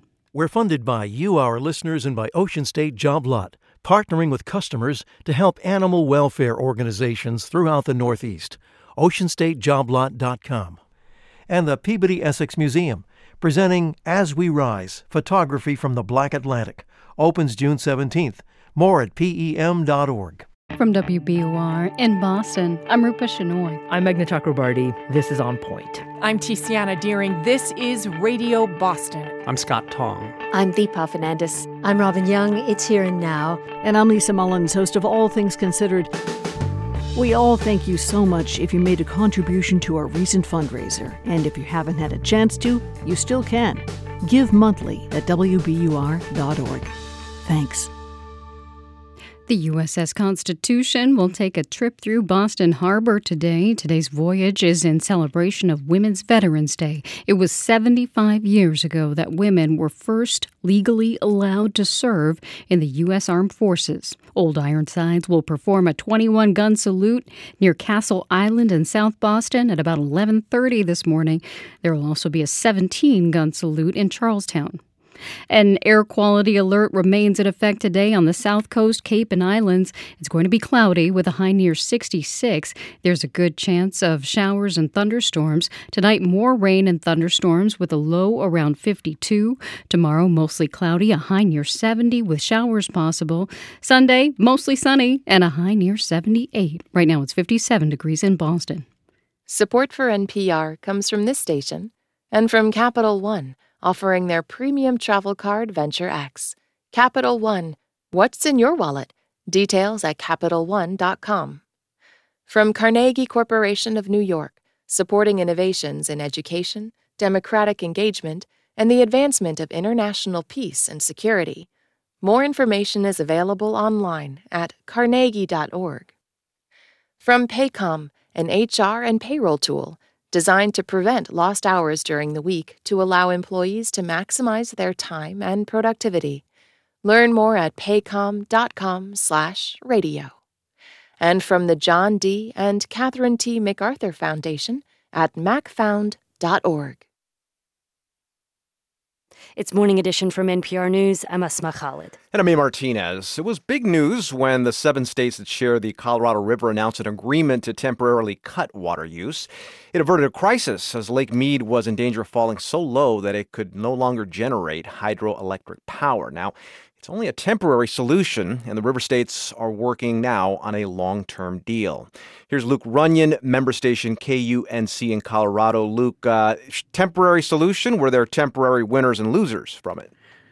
Well, there aren't really any losers here, and that's thanks mostly to a lot of federal money. California, Arizona, and Nevada agreed to leave a lot of water in the river so Lake Mead will stop shrinking. Uh, and that takes pressure off the other states who won't have to make more cutbacks than they already have. Uh, so the agreement was relatively easy to reach because there's a billion dollars in the Inflation Reduction Act to give water users money in exchange for not taking water. So some users are being compensated. Uh, but it is temporary. The money only lasts for three years. All right, so what happens after three years?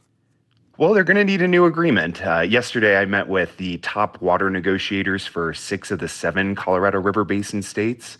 And they told me that formal negotiations are going to start next week. Uh, so they're giving themselves some time to come up with a new deal, one that's supposed to be longer term, like for decades. Decades. It sounds a, a little harder to negotiate than a three year temporary deal. Yeah, definitely. Um, for one, they're going to have to be a lot more people involved. Uh, previous agreements on how to share the Colorado have, for the most part, ignored the 30 Native American tribes in the basin. Uh, and there's wide agreement that that can't keep happening. Stephen Roe Lewis is the governor for the Gila River Indian community in Arizona. All basin tribes need to be at the table. It's no longer acceptable for the United States to meet with seven basin states separately.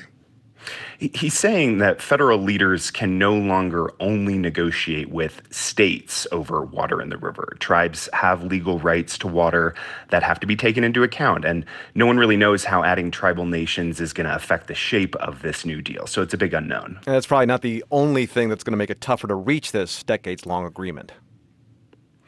Yeah, because really what's needed is permanent reductions in water use. They they simply can't keep drawing on the Colorado like they have in the past. So reductions are what climate scientists say are necessary, and there's just not as much water in the river as there was 100 years ago when this whole river sharing system was set up, and a lot of that is because of climate change, making the river smaller.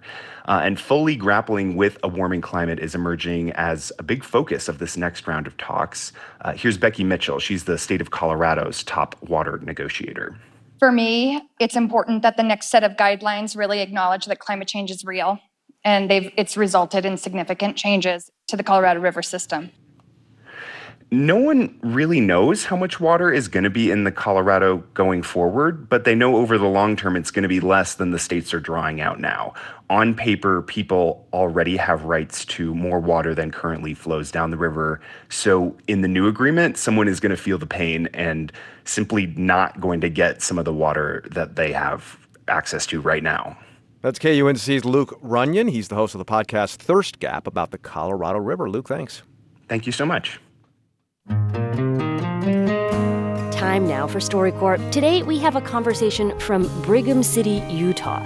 Gwen Timbimboo Davis is Native American, a member of the Shoshone Nation. Growing up in the 1950s, her family moved from city to city, but most summers they'd visit the reservation. It was like a totally different world. I remember tiny kids riding bareback on horses, lickety split down the road, little boys with long braids and lots of dogs. Most of all, Davis remembers spending time with her grandma, Lillian. She talked about her at StoryCorps with her daughter, Heather. She was this tiny little lady. I want to say she might have been like 4'11, who wore this great big sunbonnet made out of straw. And she wrapped her hair up in a bandana. I'd never seen her without it. I really thought she was bald.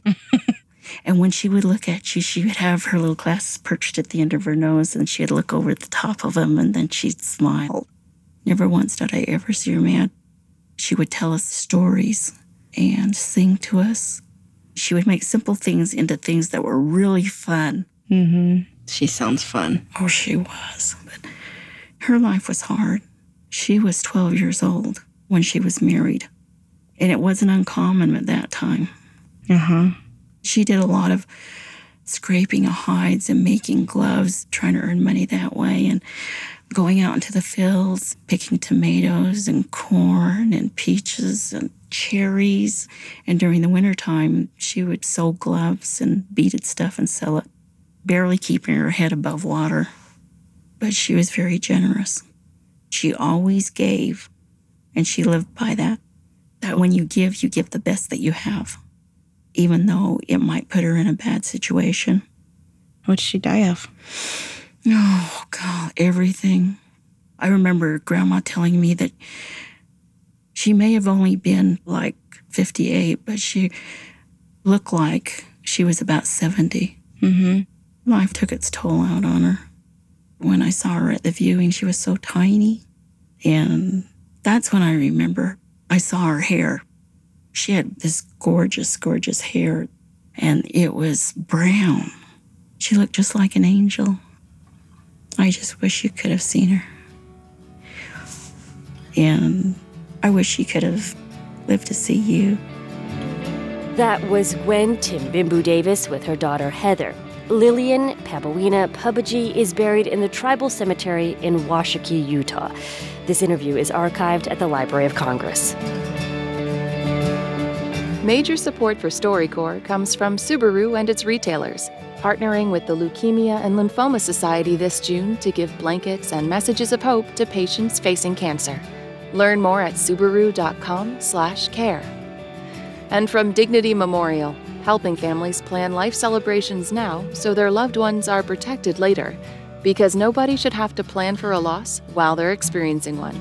Learn more at dignitymemorial.com.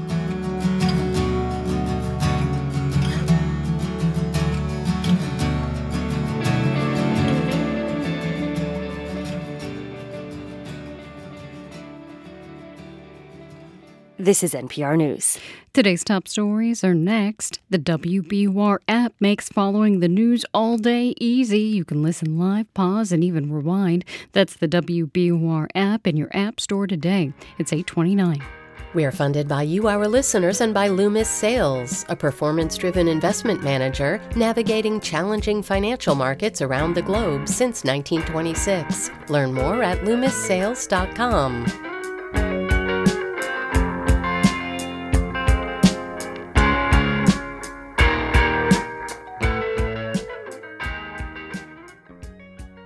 Live from NPR News in Washington, I'm Dave Mattingly. Former President Donald Trump says he's been indicted on charges stemming from the special counsel's investigation into his handling of classified documents after leaving the White House. His lawyers say Trump is facing seven counts, including one related to obstruction. Trump is expected to appear in court in Miami next week. Poor air quality remains an issue for millions of people in the eastern half of the U.S. Advisories are posted again today because of smoke from wildfires in Canada, though forecasters say conditions should improve in some areas. NPR's Maria Godoy reports. Young children, people with lung and heart conditions, and the elderly are among those considered most at risk from fine particles in wildfire smoke. Those particles can settle in the airways and even enter the bloodstream. To stay safe, check the air quality where you live at airnow.gov. That's an EPA site which has a color coded meter that tells you how bad things are in your area and when to use caution. If the air quality is bad, stay inside as much as possible. Keep the doors and windows closed. If you've got an air purifier, run it on high. Don't burn candles or vacuum because that can add more particles to your indoor air. And drink lots of water. The fluid keeps your eyes, nose, and throat moist, which can help with irritation. Maria Godoy, NPR News. This is NPR News. From WBUR in Boston, I'm Rupa Shenoy. An outpatient treatment program at Emerson Hospital in Concord is closed. It provided medications for opioid and alcohol addictions. As WBUR's Lynn Jolicoeur tells us, patients and advocates are concerned about losing the service just a few years after it started. Emerson Health says it'll focus on inpatient and emergency behavioral health care because medication addiction treatment has become more accessible and the program didn't have enough demand. The doctor who ran it disagrees and says patients will have to travel to cities including Boston and Leominster. Joe is a patient who doesn't want to use his last name for fear of discrimination. He's worried about new people seeking treatment. They want to get clean, they want to get their life together. Where are they going to go to make this happen? I love Emerson Hospital. I don't understand why they're trying to turn away from this community. It just doesn't make sense. The need is here. The program also served rural towns out of a clinic in Groton. Community advocates say the area is a treatment desert. For 90.9 WBUR, I'm Lynn Jolicoeur. Boston's three public exam schools are getting more racially diverse. Data reviewed by the Boston Globe show the percentage of black and Latino students steadily increased over the last three years at those schools. That's after the city adopted new admission factors which consider income and the neighborhoods where applicants live. Boston is getting ready for its first Pride Parade since 2019. It'll roll through the South End and Back Bay tomorrow. Joe, Joe Trigilio is the vice president of the new group leading the parade called Pride for the People. They say the event will be a time for the community to connect after three years. LGBTQ people are, are under attack nationally. So I think that it's just going to be important for so many reasons, you know, for celebration, for empowerment, for a sense of solidarity and just, you know, joy. Trigilio says the organizers focused on making the festivities inclusive. It's 833. We're funded by you, our listeners, and by Plymouth Rock Assurance, who believes auto and home insurance should be straightforward and works to assure their customers at every step. PlymouthRock.com slash WBUR. The Red Sox fell to the Guardians 10 to 3 last night in Cleveland. Tonight, the Sox begin a weekend series with the Yankees in the Bronx. The Cape Cod Baseball League season begins tomorrow. The league is marking its 100th anniversary this year. Three of the original teams still playing Chatham, Falmouth, and Hyannis will have individual celebrations during the summer. Michael Lane is the Cape League's Director of Public Relations. He says games will be played with a special 100th anniversary baseballs, and they'll make a great souvenir for anyone who catches a foul ball. Anyone who attends a game, you can show up, free attendance, and walk out with a collector's item that hopefully will carry some value for another 100 years until we have the 200 year anniversary. The Cape League season runs through the second week of August. Air quality alerts remain in effect from Canadian wildfires today on the south coast and Cape and Islands. We'll have high temperatures in the mid 60s under cloudy skies that may give way to rain and thunderstorms. Tonight, the rain and thunderstorms may continue as it falls to the low 50s. Tomorrow, mostly cloudy with highs near 70. More scattered showers are possible. Sunny on Sunday, though, and a high in the upper 70s. Right now, it's 58 degrees in Boston. You're WBUR. Support for NPR comes from this station and from Zoom. Zoom One is designed for AI powered collaboration across phone, video, messaging, whiteboards, and work apps, keeping global teams connected. One platform to connect Zoom One. And from Your Part Time Controller, specializing in nonprofit accounting. Your Part Time Controller helps nonprofit organizations with their accounting needs, remotely or in person. More at yourparttimecontroller.com. This is NPR. It's Morning Edition from NPR News. I'm Asma Khalid in Washington, D.C. And I'm A. Martinez in Culver City, California. There are some 400 wildfires burning in Canada, and hundreds of U.S. firefighters have joined the battle. President Biden has directed the National Interagency Fire Center to promptly respond to Canadian requests for additional help. Reporter Emma Jacobs has the latest from Canada. I'm here to provide you with uh, another update. Over the last several days, Chief Irene Neeposh of the Waswanipi First Nation has been posting regular updates on Facebook in English and in Cree. On the evacuations, we've completed level 2A and 2B, meaning the people with medical conditions have been evacuated, and also the children, elders, and pregnant women. She's speaking to residents who remain in the community as well as those evacuated or on the road to Quebec City, 300 miles to the south. The ones that are uh, still remain in Waswanipi, I need to ask you to uh, reduce the use of gas, or if in the case we do need to evacuate, you'll have to work with what you've got. The fires have led to the full or partial evacuation of several small communities in the north of Quebec. Most of the smoke affecting the East Coast has been coming from this region, but fires are still active across a swath of Canada from west to east. There are over 400 active fires across the country. In Quebec, cars were backed up on the road from Chibougamau, which ordered all 7,500 residents to evacuate earlier this week. Chibougamau's mayor Manon Cyr said she knows it's difficult for people to remain patient, but they should expect to remain for several days. Malheureusement, on pense que c'est peu probable Quebec's Premier Francois Legault said the roughly 13,000 total evacuees shouldn't expect to go home before significant rain arrives to aid firefighters on Monday night. That's despite the addition of hundreds of firefighters who began arriving yesterday from France and the United States. With over 100 wildfires burning in Quebec alone, they will assist fire crews there and members of the Canadian military already on the ground. For NPR News, I'm Emma Jacobs in Montreal. Thick smoke from those intense wildfires in Canada continues to drift across much of the United States, blanketing many cities with a toxic haze. That's triggered days of air quality warnings in New York, Washington, and other cities. Schools across the East have been canceling outdoor activities. Vulnerable people have been advised to stay indoors. Flights have been grounded in some places due to poor visibility. And also, a number of Broadway shows and sporting events have been canceled. Yeah, that's right. Margaret Ciarino from New York City says the streets have been unusually empty and the journey to work lately has been, quote, wild the sky was bright orange yesterday and everyone on the subway was like masking up. Christy Balazi in Falls Church, Virginia says she hasn't been going outside much. The haze has been really ominous in how it looks outside, and it's been hard to breathe when walking. This is unusual in this part of the country, but very familiar to many folks in other parts of the world. For millions, toxic air quality is a daily reality. Some cities have learned to combat pollution, while others are learning to live with it. First, we hear from NPR's Eyder Peralta in Mexico City, then Anthony Kuhn in Seoul, and reporter Shalu Yadav in New Delhi.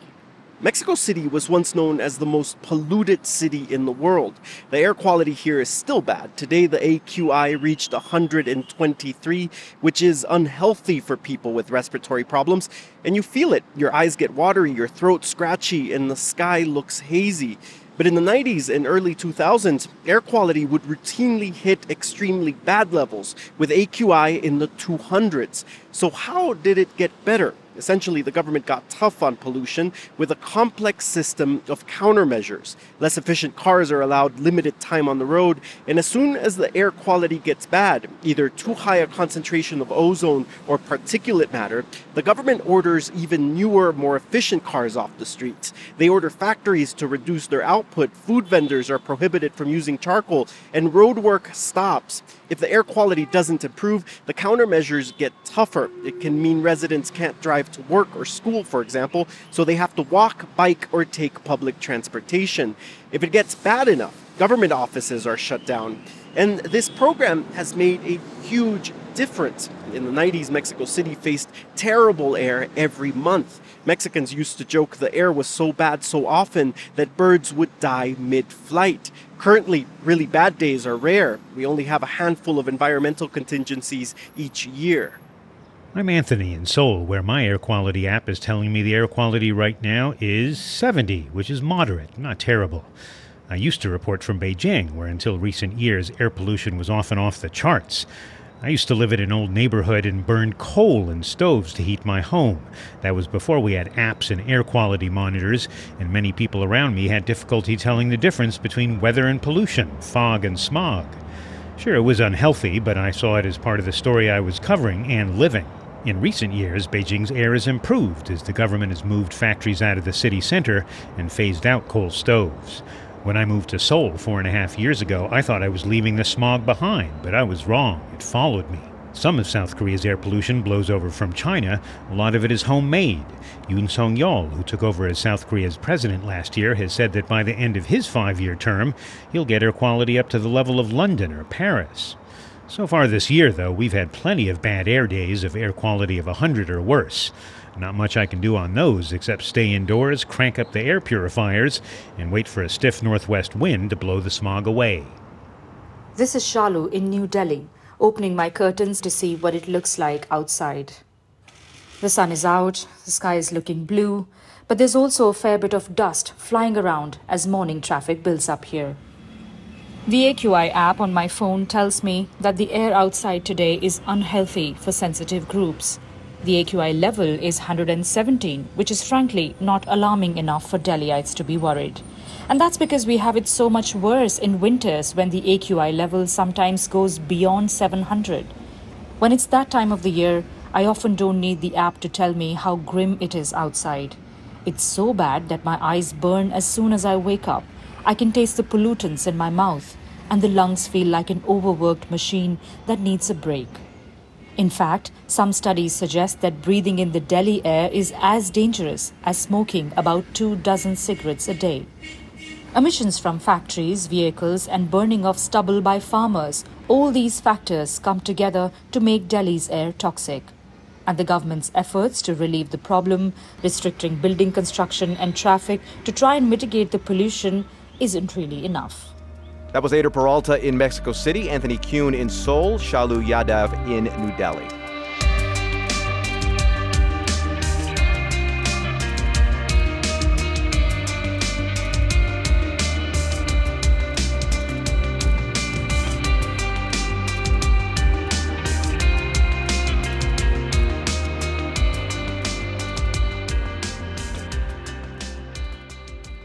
This is NPR News. You've reached the end of the week with WBUR. Coming up in 10 minutes on the Marketplace Morning Report, demand on the electric grid in Texas is expected to break records this summer. And for the first time, the state will rely on renewable energy to help meet that peak demand. Cloudy and mid 60s today with rain likely along with thunderstorms this afternoon. Tonight, more rain possible in low 50s. Tomorrow, overcast with rain possible and temperatures near 70. It dries up for a sunny Sunday in the upper 70s. Right now, it's 59 degrees in Boston. WBUR supporters include Vertex, working for people with sickle cell and genetic kidney diseases, cystic fibrosis, and more. Careers in research and cell and genetic therapies at vrtx.com and Metro West Subaru, where same day and next day service appointments are available. Service until 9 on Route 9 in Natick. Boston will be one of the first cities in North America included in a new car sharing program from Uber. It'll allow people to rent out their car through the Uber app. The program is already running in Australia. Uber says it'll debut here and in Toronto in the coming months. Bedford based research nonprofit MITRE is getting more than $2 million from the state to create a high tech ocean tank. That tank will be used to test marine robots and energy projects. The money is coming from the Massachusetts Technology Collaborative. It's 845. We're funded by you, our listeners, and by Nuance. The Nuance Dragon Ambient Experience, or DAX, is designed to automate clinical documentation so physicians can spend more time caring for patients. Learn more at nuance.com/wbur.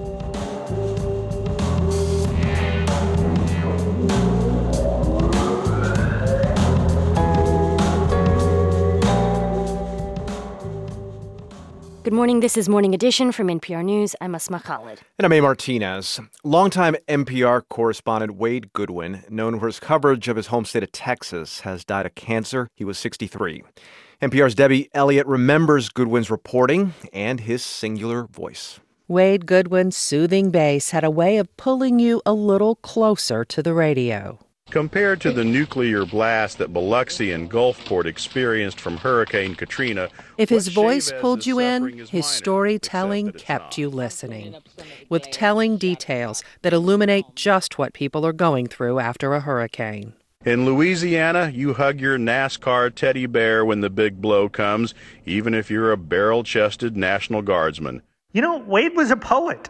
NPR senior editor Steve Drummond. The little detail, the little color or sound that he'd seen out in the field, and it just made what he said sparkle. Radio storytelling is what pulled Wade Goodwyn into journalism. His first big assignment came in 1993. Good morning. The FBI today begins the search for bodies in the ruins of the Branch Davidian compound in Waco, Texas. Agents from the Bureau of Alcohol, Tobacco, and Firearms rushed through their preparations for the assault on the Branch Davidian compound. They were spurred on by the knowledge that the element of surprise they'd been counting on was gone and that heavily armed cult members were likely awaiting them a few hundred yards away. NPR managing editor Vickie Walton James says Wade brought a distinctive voice to the network's breaking news coverage. He was really good at infusing humanity into those situations that sometimes people just want to turn away from. They don't want to think about them. He also had a passion for stories about injustice, like the story of James Lee Woodard, who came to Wade's home studio in Dallas for an interview. The very same day he'd been exonerated and gotten out of jail.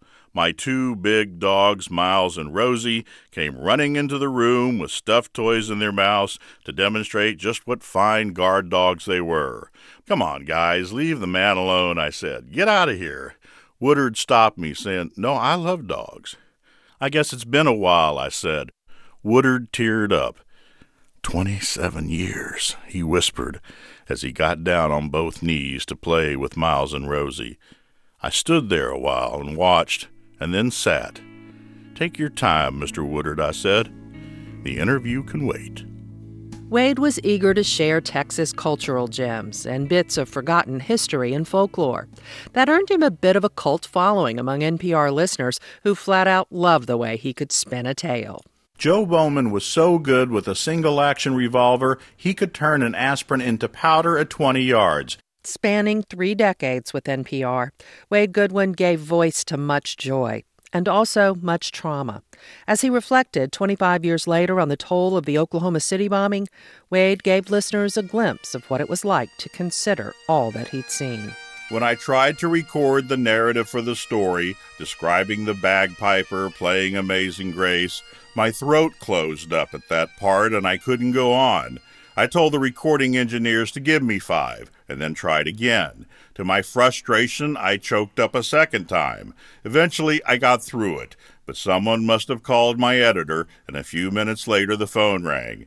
It's time to go home, he told me. You've done a good job, Goodwyn. Go home to Texas. And so I did. Wade Goodwyn, NPR News. Good job indeed, Goodwyn. Find rest at home. Debbie Elliott, NPR News. This is Morning Edition from NPR News. Our theme music was inspired by BJ Leiderman. I'm Asma Khalid. And I'm A. Martinez. Coming up at the top of the hour, it's the BBC News Hour. They'll have an international perspective on the federal indictment of former President Donald Trump, plus one of Russia's biggest human rights activists goes on trial for criticizing the invasion of Ukraine. It's 849. When water from the Colorado River goes to California, 80% of it is used for agriculture. So when water levels drop, the first cuts tend to land on farmers. You can't solve a water supply problem with a food supply problem. But as the single largest water user in a region with less water, can California agriculture adapt? That's on point this morning at 10 on 90.9 WBUR, Boston's NPR news station. Here's a look at some of the stories we're following this Monday morning. Former President Donald Trump faces felony federal charges for his handling of classified documents. Smoky skies from Canadian wildfires are starting to clear, though an air quality alert remains in place for the Cape Islands and South Coast. The Supreme Court ruled new congressional district maps in Alabama violated the Voting Rights Act and harmed black voters. Stay up to date on the news all day here on 90.9 WBUR, on the WBUR mobile app, and at WBUR.org. We're funded by you, our listeners, and by Gentle Giant Moving and Storage Company, offering professional, local, long distance, office, and piano moving with 23 locations nationwide. GentleGiant.com. Mid 60s and cloudy today with rain likely along with thunderstorms this afternoon. An air quality alert remains in effect, as you heard. The rain and thunderstorms may continue tonight. It'll fall to the low 50s. More scattered showers possible on Saturday, otherwise mostly cloudy and around 70. We finally get a dry day on Sunday. It'll be sunny and in the upper 70s. It's 59 degrees in Boston.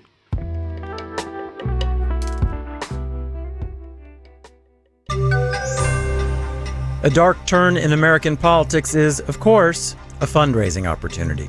Marketplace Morning Report is supported by Amazon Business, helping provide a smarter, easier way to get the supplies businesses need to thrive. Amazon Business, your partner for smart business buying. And by Grammarly, offering Grammarly Business to help companies large and small communicate better and move faster with enterprise grade generative artificial intelligence. Learn more at grammarly.com/business. From Marketplace, I'm Sabri Ben-Achour, in for David Brancaccio. Donald Trump has become the first former U.S. president to face federal charges. The charges are related to the Justice Department's probe into Trump's alleged mishandling of classified documents. And with that news not even 12 hours old, both Republicans and Democrats are using the indictment as a way to raise money, as Marketplace's Nancy Marshall Genzer reports.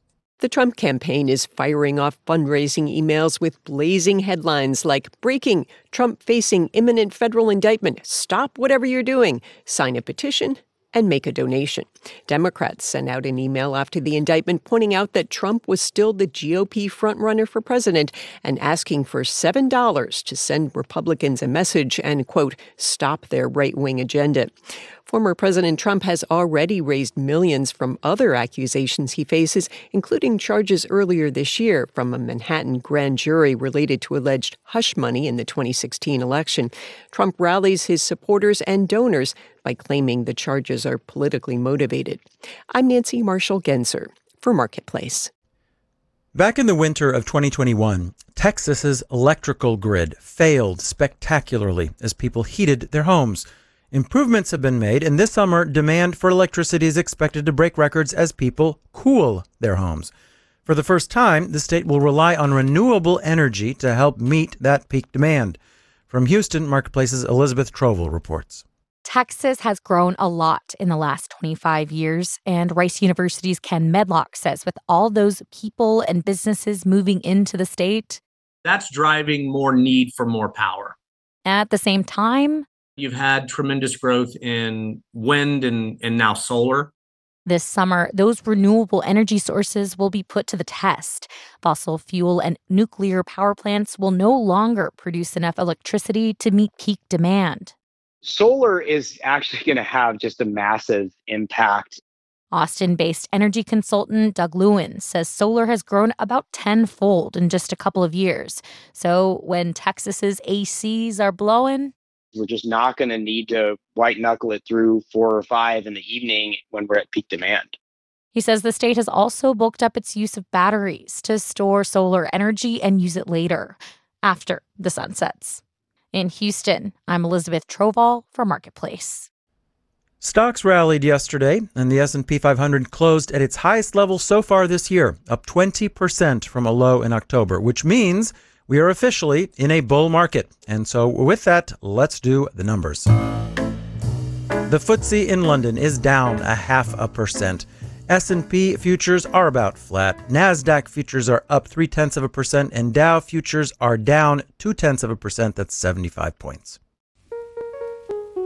Marketplace Morning Report is supported by UiPath. More than 10,000 organizations use the UiPath AI powered business automation platform to automate business processes. It's a smarter way to innovate. More at uipath.com/slash marketplace. UiPath, the foundation of innovation. And by the podcast Truth Be Told with Tanya Mosley returns for a new season exploring research that shows psychedelics as a promising treatment for all forms of PTSD. There's a theory out there in economics that the U.S. doesn't have a labor market. It has two. It would explain how we have such low unemployment and new jobs being added for 29 consecutive months, but some workers still struggle to escape poor paying or precarious jobs. Marketplace's senior economics contributor Chris Farrell joins us to talk about it. Good morning, Chris. Good morning. So, a dual labor market. Explain that. There's a primary labor market, and it has relatively high wages, good working conditions, opportunities for advancement. A secondary labor market includes people who work at low wages, bad working conditions, unstable employment. And key to the idea of a dual labor market is that each sector differs greatly in its degree of employment stability and that there is limited mobility between the two sectors. So, several decades ago, there's a group of economists argued that the U.S. had a dual labor market, but the framing fell out of favor for a variety of reasons. Just give you one, the American labor market has historically been considered more more flexible and fluid. And even though this is deeply wrong, the attitude was, well, workers in low wage jobs, these are low productivity workers, they're unable or unwilling to get the skills needed for higher paying jobs. We've seen in recent decades this increase in contingent workers, temp workers basically, plus gig workers. How do they fit into this dual labor market view of the economy? It's time to revisit this thesis for the U.S., which three economists recently did, and their analysis finds three distinct segments. They document a primary workforce, which comprises about 55% of the population. And these workers, you know, they have high levels of employment stability, and when they're unemployed, it's for a very short period of time. And the other two layers, I guess, don't have that luxury? No, so the secondary labor market makes about 14% of the population. But workers in this segment, their work lives a constant state of flux. The secondary market accounts for 61% of unemployment in the economy. And they did mention a third sector. You can kind of wonder why they call it a dual market when they document three segments. Okay. But the third segment, 32% of the population, but people in this segment work very, very infrequently. So, good example might be retirees. So let's assume that this is accurate. What do we do with that information?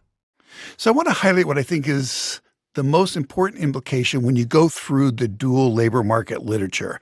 And it tends to emphasize the difference between good jobs and bad jobs rather than the current focus on the skills gap, the unskilled and the skilled worker, specifically what kinds of policies would industries and businesses to transform these bad jobs into good jobs, or at least narrow the gap? Marketplace's senior economics contributor Chris Farrell. Super interesting. Thank you so much. Thanks a lot. Our executive producer is Kelly Silvera. Our digital producer is Jarrett Dang. Our engineers are Nick Esposito, Jake Cherry, and Brian Allison. And in New York, I'm Sabri Ben-Achour with the Marketplace Morning Report. From APM, American Public Media. Thanks for listening to Morning Edition this week on WBUR. We'll have mid 60s today with showers and thunderstorms possible. The rain may continue tonight as it falls to the low 50s. Tomorrow, overcast and near 70 with showers possible. Then finally, a dry and sunny day on Sunday in the upper 70s. It's 60 degrees in Boston. We're coming up on 9 o'clock, and the BBC is next. We're funded by you, our listeners, and by BMW. With a range of up to 301 miles, the BMW i4 is 100% electric and 100% BMW. The first all electric BMW i4 is available at your local BMW centers. I'm Morning Edition executive producer Dan Guzman. This is 90.9 WBUR FM Boston, 92.7 WBUA Tisbury, and 89.1 WBUH Brewster. Listen anytime with our app or at WBUR.org. WBUR, Boston's NPR news station.